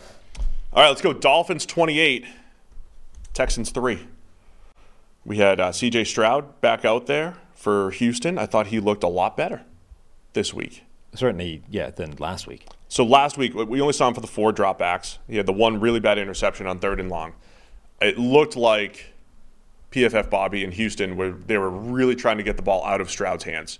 Almost um, his first throw I think it was a screen. It was an easy pass. He missed it. It was a pass in the flat. and He missed it by a mile. and it looked rushed. It was almost like the whole focus this week was get rid of the ball, CJ. Get rid of the ball. Do not hold it the way that you did on that fir- in the first preseason game when he threw that pick. So the Texans had a whole bunch of boot action, uh, you know, quick game, get get the ball out of Stroud's hands, and overall it looked a lot smoother. And I'll say there was at least two passes that really showed off Stroud's college accuracy. Threw a really nice deep out, right on point, and he had a crossing route on the run, boom, right on it. I mean, those were the types of passes that you saw at Ohio State when when his receivers weren't running wide open. He would throw these pinpoint, beautiful passes, and we saw a couple of those. I thought in this game against the Dolphins. Um, no, I mean Stroud definitely looked better. Now there was some weird misses in there as well. Um, I, you know, I, I haven't, I didn't see anything in this game to be like overwhelmed in the opposite direction about C.J. Stroud. Um, Miami Tua had a weird interception. What the hell happened in that first? That was really that was- awful. that was missed by. It was, yeah, one of those passes that's if if the first guy doesn't pick it, the second guy might. Yeah, I mean, it was one of those interceptions where it's difficult to determine what happened. You know, like a lot of most interceptions, you can at least understand either what they were trying to do or what broke down to stop that happening. Like, you know, you just didn't see that linebacker that was hidden by the you know by the offensive line. It kind of makes some sense. This one, I was like, I don't, I don't understand. I, I, I don't get why this happened. Um, and Miami's offense briefly looked like it was going to be in a world of trouble, and then they kind of got themselves together with a, a big 14 play drive or whatever it was, um, and sort of settled in from that point. Will Anderson with a couple splash plays for the Texans. Ran right over poor uh, Salvon Ahmed. Yeah, that was not the blocking scheme, by the way. If you saw that, they were trying to get the guard, the pulling guard over there, but he got blown up on the way over there. So Will Anderson just ran over everybody in his path, including Skylar Thompson for the forced fumble. So uh, just to reiterate here, I think Will Anderson's going to be a fantastic player. Thought he was awesome during draft time. Uh, I thought that people saying that Tyree Wilson had bigger upside than Will Anderson were crazy, just because Tyree Wilson's longer and whatever. Maybe maybe a better athlete. We don't know. We never tested. I think Will Anderson's the best defensive player with Jalen Carter and has the most upside. I think he's fantastic. Still going to be tough to be worth three players, but I'm going to enjoy the football. Like I said way back at the beginning of the show, I'm going to enjoy the ball. I do wonder sometimes how people can listen to the show and come away with the takeaways they come away with. look, it's just it's the nature of social media. A lot of times people, you know, Johnny Texans fan has probably heard analysis on the Texans from 30 different sources. Clearly doesn't remember where it came from. Um, or you just want to hear whatever you want to hear. Right? There was a thing going around a couple years ago where it's like the internet's all about just making something up and then running with it. Like people told me Steph Curry can't shoot. That was the example that was used. Hmm. It's like literally no one's ever said Steph Curry, Steph Curry can't shoot. But you just made a straw man out of it and you know, proved it wrong. You proved it wrong. Steph can shoot. Let me show you. Hmm. Because people told me he can't. The closest thing we've ever said to negativity on Will Anderson was does he really belong in the truly elite conversation? Like the blue chip was the thing, right? This this draft is short of blue chips. There's only like four of them or whatever. And it was like, does Will Anderson really belong in that category compared with the likes of the Bosa's and Chase Young and maybe Aidan Hutchinson was in that group as well? That's about as close as we came. And the argument and the answer to that was maybe. Like who knows? There are grading points to say he's a he's a step behind that. On the other hand, there's sort of usage questions with how Alabama deployed him that can help explain some of that as well. Um, the idea that we ever said he would be a bad NFL player is just nuts. I, I don't, I don't want to respond to like some dude with t- no, whatever, some some guy who just made stuff up. But yeah, I think Will Anderson's going to be great. And I was I was more impressed with Stroud. Tua had a weird, inter- weird interception. Did you have any other Dolphins related takeaways? Uh, I am ready to move on. You're ready to move on. Not really Dolphins ones. Devin, how do you say that guy's second name? A chain. A Chain. That's that's how it's pronounced. You're trusting me on pronunciations, huh? I mean, you're the best I have right now. Uh, Can- Devin can A Chain. Hold on, I got it. is Hold still on. pretty much buried on that depth chart. So as much as the prospect of what he can do in that offense and the speed and blah blah is too. exciting, but he's he's low on the depth chart at the moment. So it's going to be a slow burn if he's going to contribute. So in the, uh, I had the Beast open randomly because I was looking up something last night. A Y dash chain. Is that I chain or A chain? That's I A would chain, say that's A chain. Yeah. right? I would have an E at the end. I, Yes. I. right. So it's A chain. cool. He is still quite low in the depth chart. I think is going to be a slow burn. Devon A chain. be a, uh, Devon A chain. if he's going to be a player for them this year. if I see a D E V O N, I just call everybody Devon. Hmm. And I think a lot of people go by Devon, Could be. but I don't know. All right, let's go uh, Chiefs and Cardinals. What was the final score here? Very important. Tank Dell didn't play. They had him. In, they had him warming up, and then it's like, nah, take your your night off. He's a starter. He's not though. Start. He's resting. Why do you, th- you think they benched him? No, I just I mean, rested. I- It's different to being a starter, like guaranteed. Yeah, he's going to be one of the top three wide receivers for the Texans. Okay, but other players that are also going to be in that category were playing in this game. Yeah, because Tank doesn't need the reps. He's fine. He's all set. You don't know how to read into these things. Chiefs 38, Cardinals 10. Looks like a regular season game here. You got to see a little Patrick Mahomes out there, and uh, he looked good, as usual. Yeah, so the offense struggled initially, right? They just had weird penalties. They were in a bunch of third and longs and everything. Mahomes threw a touchdown on the run. I will say there's not like a ton Whoa, whoa, of. whoa, whoa. back, back, back, back up. Mahomes, yes, threw a touchdown on the run, but also that play where he jumped in order to be able to attempt a pass whilst going out of bounds needs to be mentioned because that's insane. And people were like, Mention it. There were, bu- so you can't. Mahomes has now reached this point where you can't praise Mahomes without upsetting a bunch of people who are like, God, why don't you just get over it? If this was any other, you know, that meme of if Mahomes did this, the internet would blah, blah, blah. And people were pulling up that play. Remember when Joe Burrow was running out of bounds and threw a touchdown in the playoffs? I was like, Burrow did it first. The plays are so wildly different that I don't even know where to begin. Joe Burrow just threw a pass whilst running to the sideline and got it out of his hands before he went out of bounds. Like the footwork was normal throwing on the run footwork. What Mahomes did was what you see rugby players do, which is if I touch the ball and the turf at the same time, I'm out of bounds. So I need to run to the sideline and then jump in the air and do everything I need to do whilst airborne so that by the time I've landed again, I'm no longer touching it. Also, you know, when you save the ball in basketball or um, when they save a touchback on punt coverage, right? I got to leap into the end zone, bat it back, and then save it without touching the ground. So he deliberately jumped in order to be able to throw a pass back across his body, like all of the things that are like coaches going, What are you doing? And still almost completed it. Now, didn't, you know, it was slightly too far inside his receiver. On the safe side, by the way, everyone else had overrun it. But if Mahomes is now extending the boundaries of the field in order to be able to attempt plays, that's just a whole world of crazy. There's not a whole lot of other Patrick Mahomes analysis. The one thing I'll say, a little bit based off of what we've seen in the preseason and some training camp videos, I want to say his arm looks a little bit better this year, if that's even possible. Like general arm talent from Patrick Mahomes looks really good. He threw, uh, and the other thing I would say is you don't see a ton of in rhythm downfield passes from Mahomes. That might sound weird, but like of all the just this is more like a stylistic thing, not a criticism, because you're not allowed to criticize him. The he doesn't throw a lot of in rhythm just go balls Not like a lot to of praise other, him either. What? Not allowed to Can't praise praise him him or criticize. Right. You can't do either. He doesn't throw a lot of in rhythm go balls or in rhythm downfield passes. He had one the other day in rhythm crossing route, which was an absolute laser beam, just pure velocity. Um, I think Josh Allen has better, usually shows off better pure velocity than Mahomes. This was up there with Allen. So I thought that was interesting to see. You know, I, I think there are parts of Mahomes' game that I don't even, that not even that they can improve, that you could just see more of in rhythm, downfield passes, both go balls with touch or something like this crosser. He showed that the other day. So um, the other big Chiefs takeaway for me was Rashee Rice.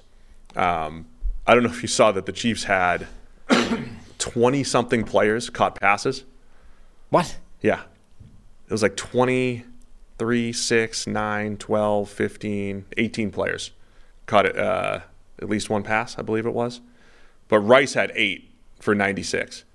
And so they were featuring Rashee Rice. He's mostly playing in the slot. They fed him a ton of screens. He had a couple really nice uh, and runs after the catch, breaking away, creating after the catch. Watching Rice in this offense, I thought, and I don't know what you thought about him coming out of college. They mentioned his YAC ability at the at their draft press conference. Mm-hmm. I feel like his YAC ability isn't great on screens when you're just putting him in space.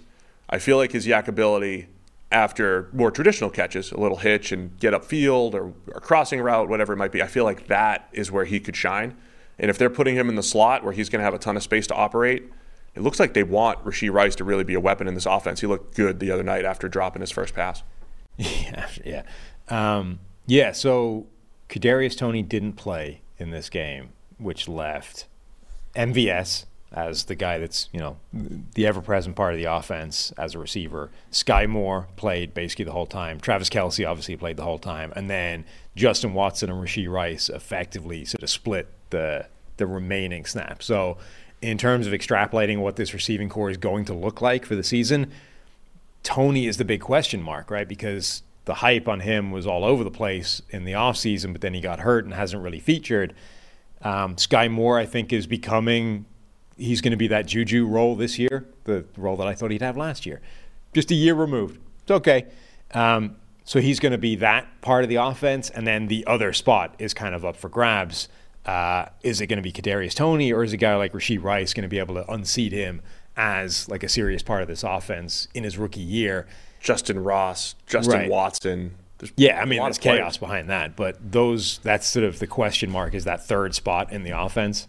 Chiefs look deep, man, and all their quarterbacks, Shane Buechele and Blaine Gabbert, ev- everybody was putting up numbers in this one, uh, as you might expect. The Cardinals, the only takeaway I have is your guy Josh Jones looking good once again. They played him at right tackle week one, left tackle the other night, no pressures, 90 plus pass blocking grade. He's their third tackle here again, Somebody needs to trade. probably, and uh, you know, That guy, guy should be a starting left tackle in the NFL. I'm If just you- thinking the Jets.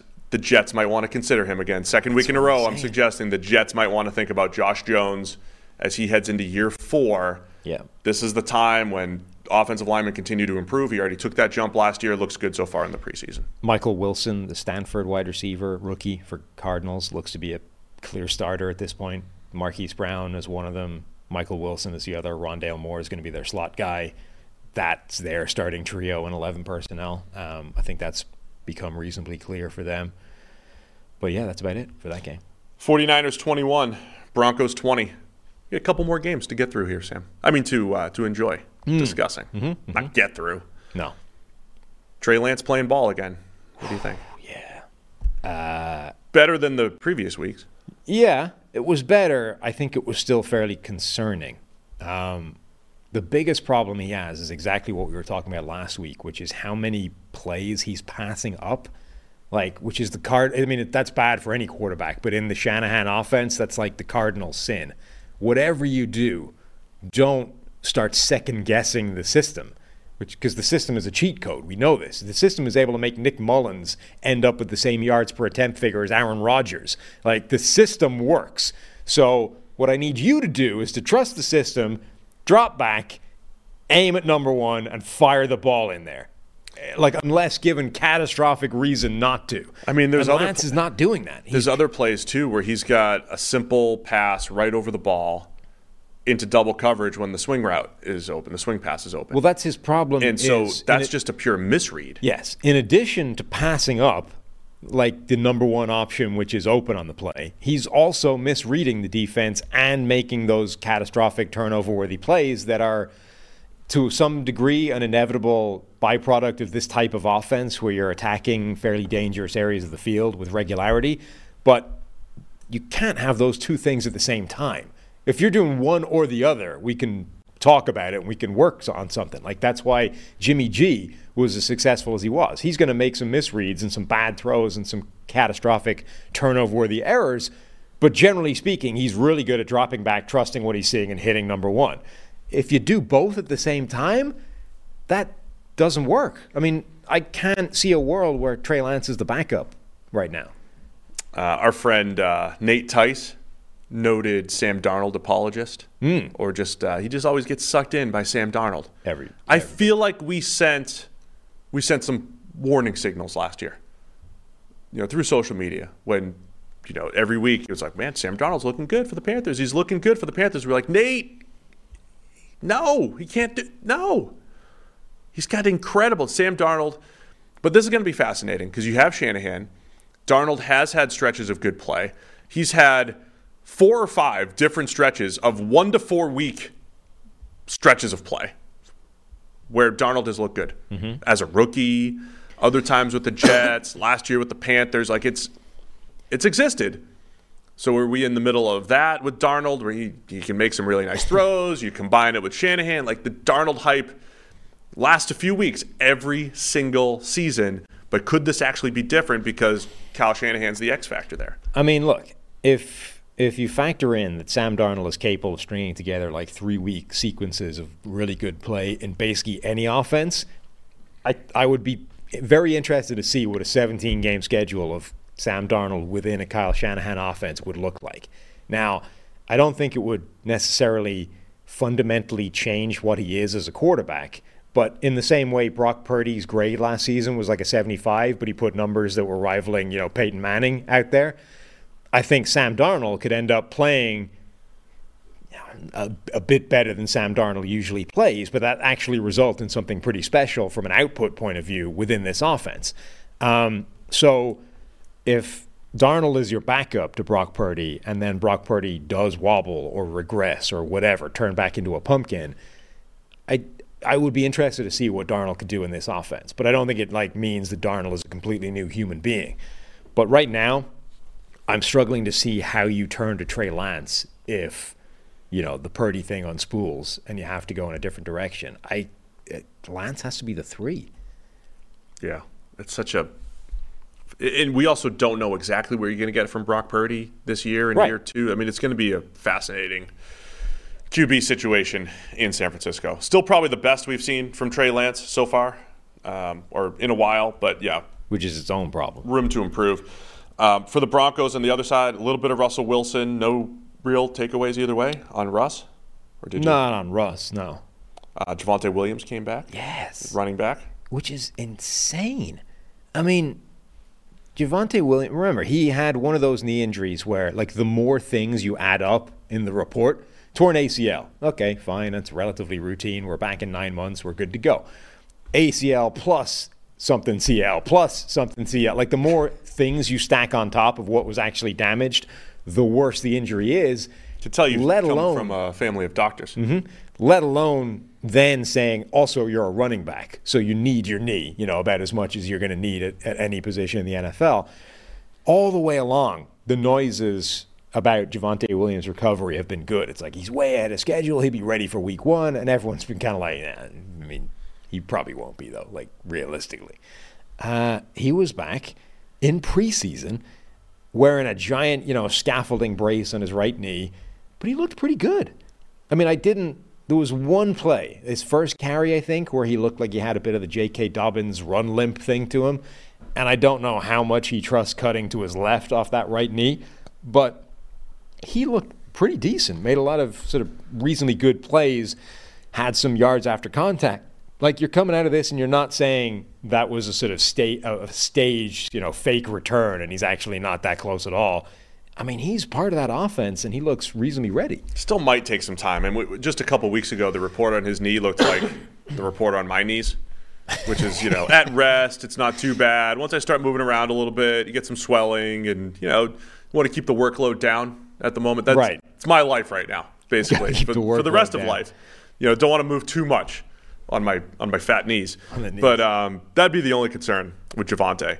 Yeah, like I mean, look, it could look like Cam Akers when he came back, right? Like making it back on that period of time was kind of insane, but when Cam when the the real game started, Cam Akers didn't look like the player he was before injury. Like Javonte Williams may well not look like Javonte Williams for a while, but he's back, he's playing already, and he doesn't look, you know, visibly this is like a complete shell of himself. Like he looks like he's capable of moving around, making some plays.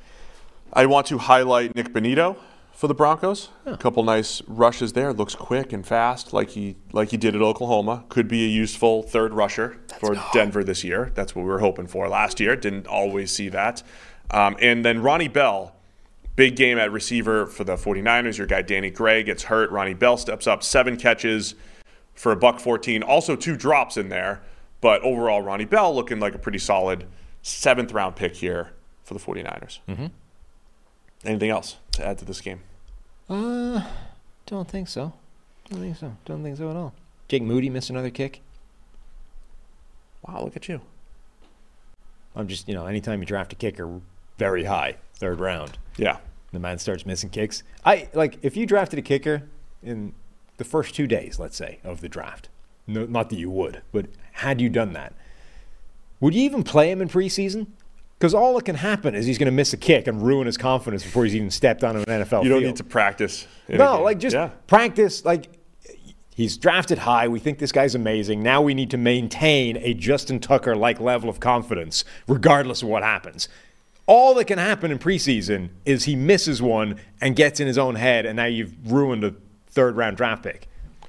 Uh, I can't remember how many times I've said this because we've we've done a lot of the research on projecting kickers, and there's no good research on projecting kickers, and I don't think it's because the position is is unique compared to others. It's really just because there's no backup. It's you either you're either good or you're not, and if you're not good, you're immediately one of the worst six to eight kickers in the league, and who wants that on their team? Because the the gauge is what the rest of the league is doing. So there's only 32 jobs. So that's why it's so difficult to pick kickers. If you miss on a quarterback, so like, like Trey Lance still has a chance to be good, but he gets to be the backup for a couple years, and maybe he's good. Jordan Love got to sit for three years, and maybe he's good now, but he at least had that chance. Like kickers don't get a chance to sit. That's why it's not only risky as a draft pick, but it's just you can't figure out who's going to be a good kicker anyway because if they fail, they don't sit on the bench for a little bit and figure it out. Like you need a new kicker if the guy fails, and that's why it looks like so many draft picks fail because as soon as you miss two or three kicks, you become one of the worst kickers in the league, and who wants that on their team? You also very rarely get given the opportunity to work through a stretch of bad play. Right. Like Dak Prescott can go out there and throw, you know, five interceptions in a three week period, and it's like, all right, fine, let's work through it. Now that won't happen again. Because we also know your baseline's higher, and you'll Right. get back to it. And but if you're a kicker, it's it, we, we can't live with Yeah, that. If a kicker goes through a stretch of a couple of games where he misses some really bad kicks, he's probably not in the job in the next week, right? So even really, really good NFL kickers just get booted out of the building when they go through a bad stretch of play. Like Daniel Carlson is ar- arguably the second best kicker in the NFL. You can make a case he's the best, and Raiders fans will. Um, Daniel will? Carlson is already on his second team. Like he bombed out of Minnesota because of that run of bad kicks, and he had to, you know, rebuild his career with the Raiders. And now he looks fantastic, but he could maybe he's two kicks away, you know, from being in crisis again, and then he has to go and do it again. Like Graham Gano, I don't know how many teams that dude has played for, but he seems to have gone through half a dozen of those stretches in his career where he's been amazing, be, you know, one of the best legs in the game, and then misses a few, and that team goes, "Up, sorry, next," and he goes and has to rebuild it somewhere else. Like the the only player I can think of who's been able to sort of rebuild within the same organization is Mason Crosby, who seemed to go through stretches, times. right, where he like forgot how to kick a football, Yeah. And then they go, ah, we know Mason Crosby's really good. Let's let him get back on track. And then, but most of the time, you just don't get given the chance to rebuild that confidence. So anything that shatters the confidence is catastrophic.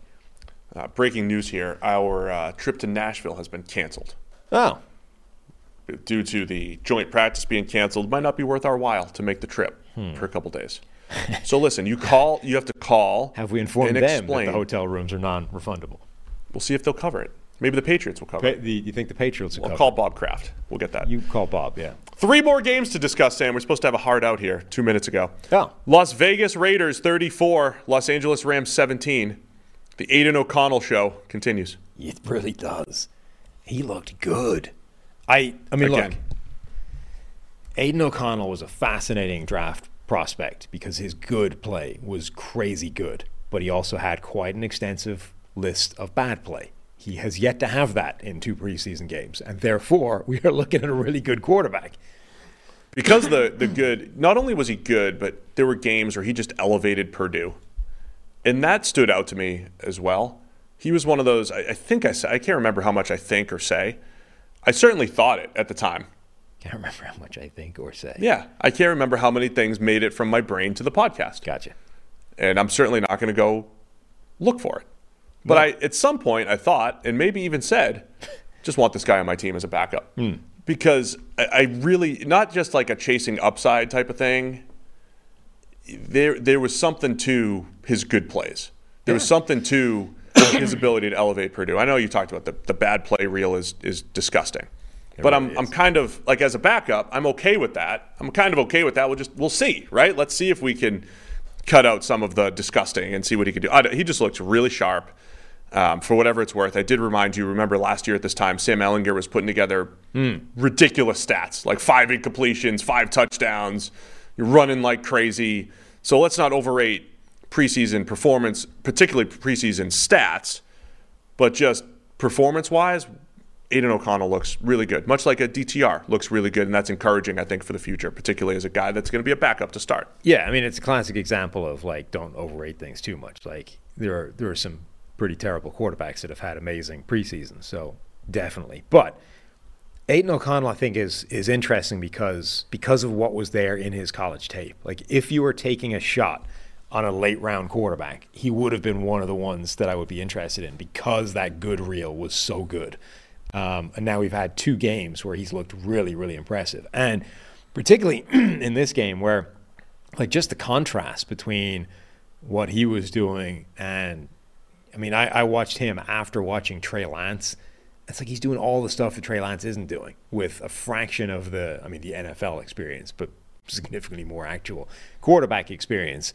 But he's reading coverages correctly. He's looking off free safeties to buy him. Like he had a beautiful deep pass uh, to the right hand side of the field where his receiver had sort of beaten his guy. It was pretty clear early he was going to win, but there was a free safety that was hanging around. And Aidan O'Connell, let's be honest, does not have the greatest arm in the world.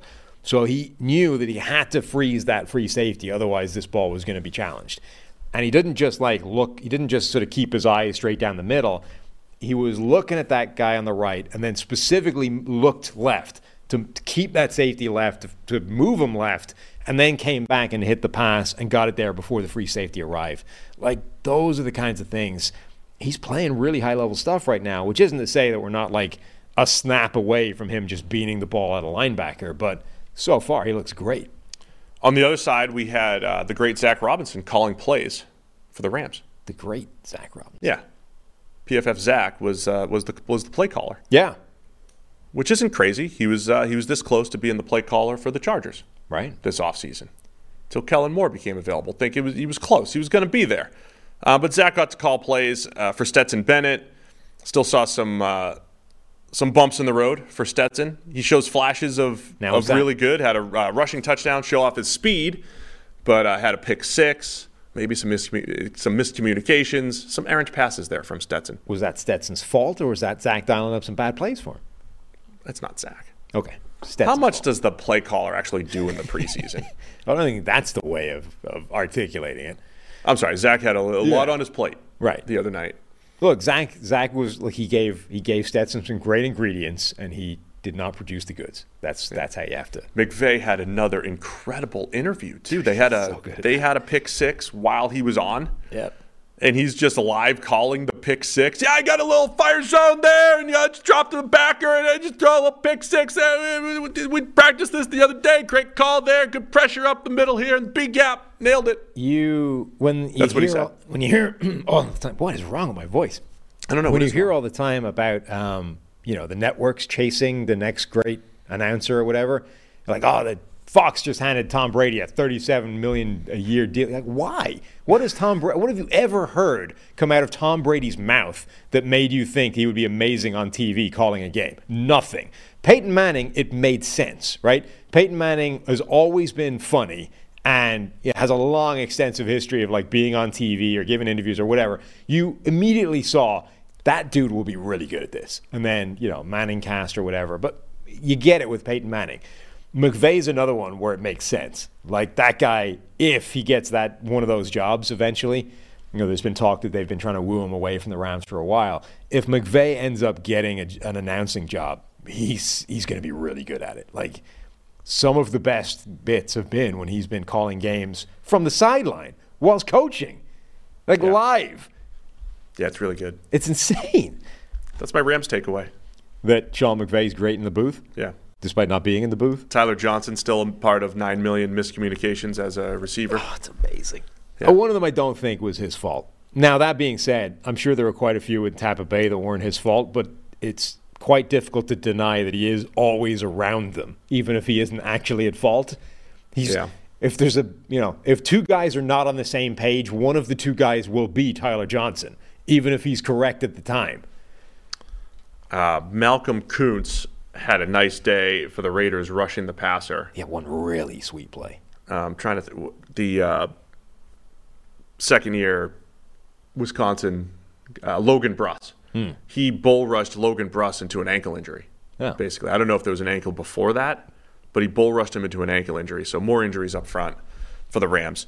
Uh, Rams are going to be interesting with all the young players once you know Stafford and Donald get in Kupp get back out there and, and just the plethora of youth around them. I just I don't know what to expect from the Rams this year because on paper it looks nobody is proven except the four or five guys on the team. But that could mean one week they all play great, and other weeks you know they give up like three punt returns for touchdowns. Who knows?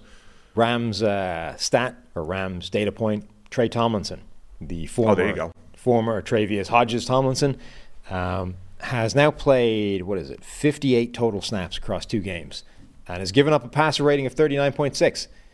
You know what that passer rating is, Steve? It's like throwing the ball into the dirt, Sam. It's exactly like throwing the ball into the dirt. The exact same passer rating, in fact. So, across those snaps, he has been targeted seven times and given up two catches for 16 yards, and also had a pass breakup in each of the games. The other stat zero snaps from the slot. Every single one of those snaps has come aligned outside. Uh, or you know, lined up at the line of scrimmage. But fi- a guy that's five foot eight and 180 pounds is playing legitimately out wide, where he did in college, by the way. Like this projection of him as the best slot in the draft was a projection. He played outside in college at that size. And so far, it's translating. Like we are looking at an Antoine Winfield senior type of player who is just able to out like out muscle his way to be, to offsetting the size disparity that he has versus pretty much every wide receiver in the NFL. For perspective, in college, Tre Tomlinson had 1,098 coverage snaps as an outside corner, 1,098, and 28 in the slot. Right. So they have just moved him to the same role, playing outside, and so far so good for Tre Tomlinson. All right, couple more games here. Dallas Cowboys, Seattle Seahawks. The Seahawks win 22 to 14. Got to see a little bit of Geno Smith for seven dropbacks. Uh, no Dak Prescott for the Cowboys. It was Cooper Rush and uh, Will Grier. Uh, Drew Lock continues to look pretty good for the Seahawks. We saw Jaxon Smith-Njigba look super smooth on that deep over route. Great throw by Drew Lock. What a ball that was. It was. Drew Lock has, when he came out, he definitely had good arm talent, right? And, Really good, And again, I, I feel like I, well, he's not Josh Allen. I feel like I put this No, out, all like out there. he's not Josh Allen, but he's at the top end of the range of people that aren't Josh Allen. But I, I feel like I've seen seen the arm talent on display more maybe just this preseason from Drew Lock. The touchdown he threw in week one, Really absolute bullet. I mean, he threw that ball hard. And this one, touch just over the defender. Smith-Njigba, I just, I, I, I think in my notes last year I said just the way he patrols the field, it's just so smooth and under control, and he knows where he's going, and he gets there efficiently. And I know the pass was perfectly right there, but I felt like that pass summed up Jaxon Smith-Njigba as a as a prospect, basically. Good route runner. He's going to create separation, and he doesn't have a great break- breakaway speed. So he probably should have scored on this one if he just had, you know, four high four four speed. He's not that fast, Smith-Njigba. So he doesn't score a touchdown on this deep over route, but he's open, creates the big play, and he looks like an immediate impact player for the Seahawks to go with DK Metcalf and Tyler Lockett. They should be really encouraged by what that passing game can do, just having that trio. Yeah, no, he's going to be, I think, a big part of that offense. There's not, it's not inconceivable that he could lead the team in, you know, various receiving categories, even with DK Metcalf and Tyler Lockett there. He's going to play basically the whole way. Zach Charbonnet also got the start for them um, and, and looked pretty good. That obviously they added him in a fairly eyebrow raising draft pick, given Kenneth Walker and what he'd done last season.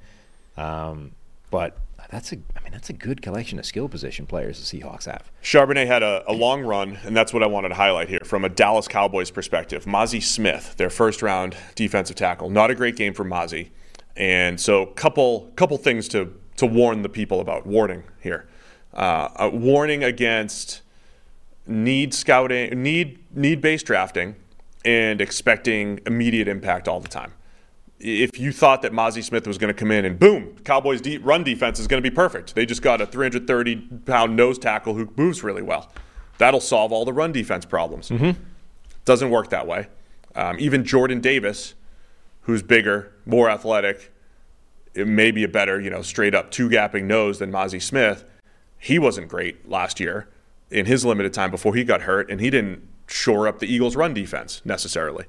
Mazi also had one play that was going around social media last week, which was fantastic. Took on a double team, shed, made the play.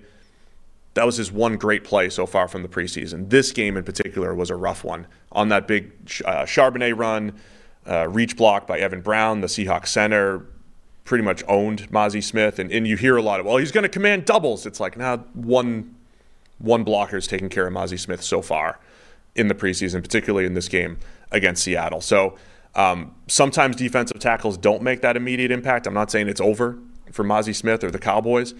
It's been a rough couple weeks overall, outside of like those one or two plays where it's been really good. So I think he's got good potential, but it's not this immediate, you know, we're going to shave a yard per carry off of our run defense because we just drafted a nose tackle. It doesn't work that way, and we're not seeing that on the field yet for the Cowboys. Yeah, the defensive tackle is generally a position that actually does take a little time to adjust to the NFL level. Like some guys hit the ground running, but mostly it isn't. Mostly that's one of a slow burn type of position.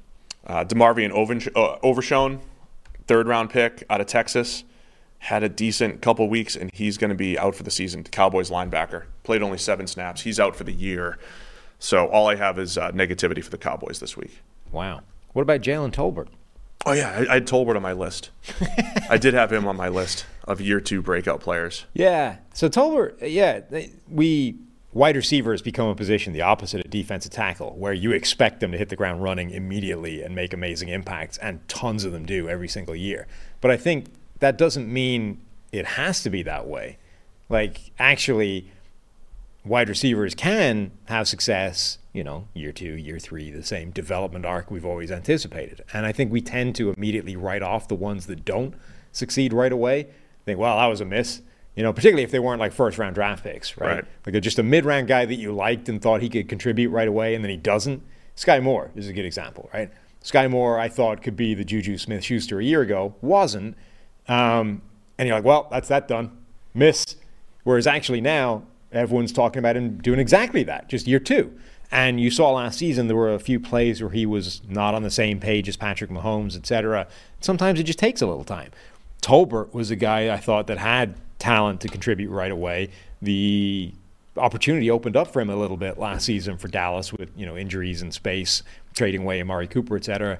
And we really didn't see anything from him. Um, but reports from camp have been that he's been playing well. He's been forcing his way into the the reckoning, and even though they've got less opportunity now with Gallup healthier and with Brandin Cooks in, I think there's still a world where he could end up being their number four, which has been a guy that's contributed down the years. And you know, in this game, he had what four catches for 66 yards. Had a weird.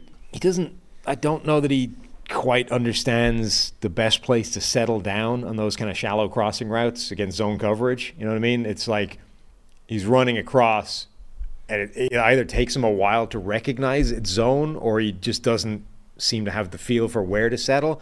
But other than that, like he made a lot of plays on the outside in particular. It's fun talking about football, man.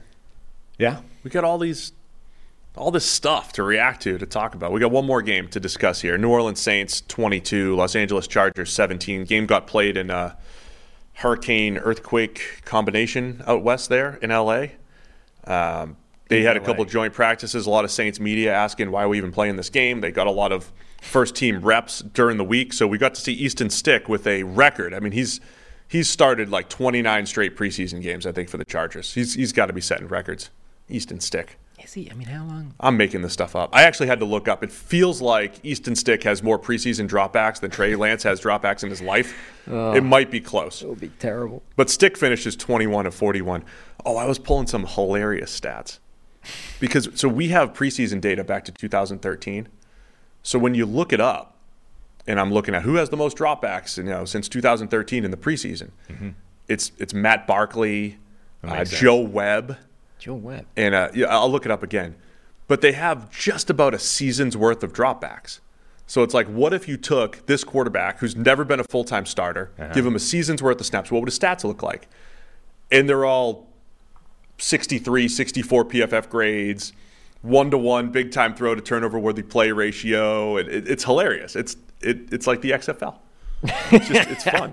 Against largely backup competition. Yeah, it's Yeah. not. but with backup receivers. Right. That's all. Yeah. With and against back. It's like watching a, you know, it's like trying to evaluate Josh Allen coming into the NFL.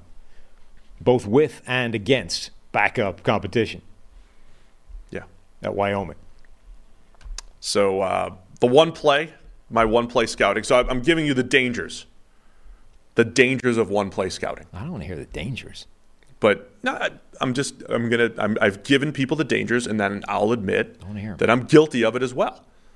So we had the Mazi Smith one play scout last week. Great Yeah. play, dude handles doubles, whatever. Um, Chargers second rounder Tuli Tuipulotu Mm-hmm. owned Trevor Penning on one play yesterday.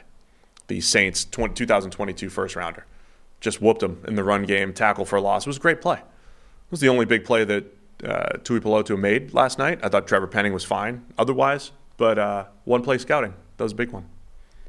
I like Tuli. He could shore up, help shore up the Chargers' run defense. So I'm going to say the opposite. He- could do it this year by himself. Get him in the mix with Khalil Mack and Joey Bosa and move him around. He's still only 20 years old. I like Tuli a lot. So he looked good. Second round pick for the Chargers. Okay. But this is mostly backups Yeah. in this game last night. Peyton Turner had a pretty good game. The guy that, you know, another former first rounder. He was a first rounder, right? On top of the second. He was the end of the first round, correct? Um, He was another guy. We right as I started criticizing him a little bit on the podcast, or basically saying, "Hey, we're not seeing much from Peyton Turner last year." About halfway through the season, I want to pull up. He did start playing a little bit better down the stretch, and I do think that the Saints' story this year is going to be the development of these young defensive linemen. Isaiah Foskey in the second round, Bryan Bresee in the first round, Peyton Turner, former first rounder. They have to replace a lot of production that's moved on over the last couple of years, plus an aging Cameron Jordan. Huge story for the Saints. Peyton Turner played better down the stretch last year, has a really good game last night. That is something to keep an eye on for the Saints because they need that D line depth this year. Yeah, I mean, anytime you're seeing you know a former first rounder start to spark in preseason, it's at least worth paying attention to. Again, it's preseason; it might be meaningless, but if he started to actually live up to his potential, that would be you know a really big deal for them. Do you have anything else to add on this game? Not really. This is the one game of the week of you know spread out random ass preseason games that I basically completely forgot existed. You didn't have to. I, I I know how to pull you through that. I knew that. I know that. I'm sensing that. I know how to pull you through without you admitting it. Hmm. I, I know that we believe in radical candor here on the PFF NFL podcast, Yeah. and I appreciate that candor. Mm-hmm. But I could have pulled you through. No, I know that. I'm just I'm just letting the people know. I Yeah. forgot this game existed. You didn't miss much. The Baltimore Ravens, the real story right now, because there's one more game this week. No, Just to remind you, there is a Monday night football game. no, I know that. Yeah. Baltimore Ravens, Washington Commanders. What's the winning streak at here? This is the greatest streak in 24? professional sports history. I believe it's 24. The Ravens, who have not lost a game since 2015 in the preseason, put the streak on the line tonight against the Washington Commanders. Against Sam Howell. What are you looking for in this Eric game? enemy. Let's let's preview the game. Uh, Ravens are the best preseason franchise of all time. Never seen anything like it. probably. And uh, they, they're putting the streak on the like line this? here. Do the Bears have a streak? The hell knows. Um, I mean, obviously, just the streak. I don't care. That's the only thing I care about in this game. Literally the only thing. It's going to be high drama. I'm gonna. I'll try to tweet through it. No, actually, no. I'll be. Uh, I'll be out and about. I'll catch up on it later. Are we going to get? But uh, uh, I cannot wait. The high drama here as the Ravens try to keep, stay undefeated here. are we going to get Jadeveon Clowney debut Doubtful. in in Baltimore colors for the first time? No. Did you see the first clip of him? It's like, oh, here's the first look of Jadeveon Clowney in a Baltimore uniform. Number one, he's wearing number 24, which is it's just wrong. Stop it. It's terrible. Number two, the clip was him running a slant. It's like, I mean, that's an unconventional deployment for a former number one overall pick edge rusher. I have been saying for a while we should we should think about more two way players Mm-hmm. and and maximizing roster spots. As Shohei Ohtani has taken baseball by storm, finding more players who can who could do more. Remember Julius Peppers was do. running slants I do remember Julius Peppers. for the pa- for the Packers. That didn't work out that well, but I would have I would have put J.J. Watt at tight end a little bit more. I, I would've tried there's the, that. the highlight reel of Mike Vrabel. Yeah, he was ridiculous. You know, if you count Tight end. playoff playoffs, uh, Mike Vrabel, the outside linebacker, had more career touchdowns than Dan Campbell, the tight end. really. Yeah. Now you made a statement. It was, I think it was controversial. You saw Dan in person last week Yeah. and said all of those, you know, head coach, battle royal, Hmm. hypotheticals. Dan Campbell, hands down, is the favorite. Yes. Now, if we ha- maybe we should still go to Nashville tomorrow. If we were to go to Nashville tomorrow and you saw Mike Vrabel in person, would that change? Because with Vrabel, it might not be his stature. He would just glare at you. If you caught Vrabel's eyes, I Think that's going to you would Dan throw Campbell? him to the number one seed over Dan Campbell. No. The only head coach, so, you know, there's this thing of which head coach would win in a cage match, right? The only head coach I would even consider surviving past the first round against Dan Campbell is Mike Vrabel. Now, Vrabel, I think, would still. Now, this is my caveat when I tweeted it out was you never know which coach is quietly a, like a brown belt in Brazilian Jiu Jitsu, you know? Feels like Todd Bowles might be that guy. Todd Bowles has some No, some secret black see, belts or something. I could see Sean McDermott being like a black belt at something on the quiet. Brandon Staley, no. Because people bring up Mike McDermott, McDaniel, no. who would be feisty, right? And he was a former wrestler and stuff. McDermott, like Dan Campbell would squash him like a grape. He just would. Again, unless McDermott quietly is like a black belt in jiu-jitsu, maybe. But if it's just two of them in a cage and McDermott's scrappy, Dan Campbell would smush him, not even thinking about it. The only person I'm willing to consider might be able to give him a rumble is Mike Vrabel. Fair. But Dan Campbell is freaking huge. He's a big guy. and he's jacked. He's not just like large. He's massive and jacked to the gills. Like there's that video series that we were in. Robert the- Saleh. We got some questions about Robert Saleh being in Dude, Robert there. Saleh has got the best arm workout I've ever seen, according to his guns that, that are on display. But Robert Saleh, from a size point of view, would be annihilated by Dan Campbell. Might not translate, huh? It's just like welterweight versus heavyweight. It's not a thing. He's going to get murdered.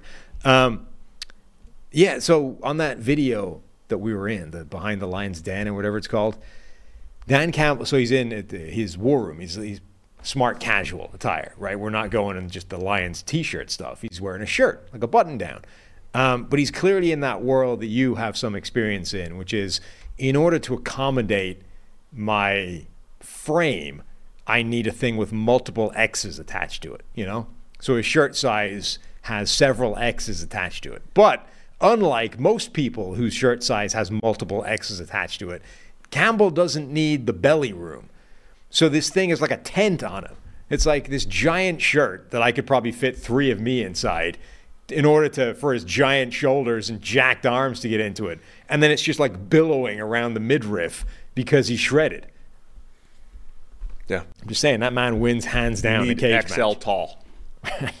XL tall is the size. He might need double XL tall. Well, we did it. We touched on every single football game from this weekend, preseason week two. It's what we do. It's good practice for the season. Mm-hmm. Now just tack on another. That's not bad. Another thirty minutes. That's what the regular season will be. So get you. We need we need our listeners and viewers to get ready as well. Be ready for two and a half hour previews and two and a half hour reviews. Be ready for the season because that's what we do here. trying to give everybody some time. So we appreciate everybody for tuning in. We'll be back again on Wednesday. We got more show there. We'll be doing uh, another preview for two different divisions. We're halfway through our season preview. So big week here on the PFF NFL podcast. Apparently from the studio, not from Nashville. We'll see. Maybe we got to go see Vrabel. Might, might change your tune there. All right. Thanks to everybody for tuning in. We'll see you again on Wednesday.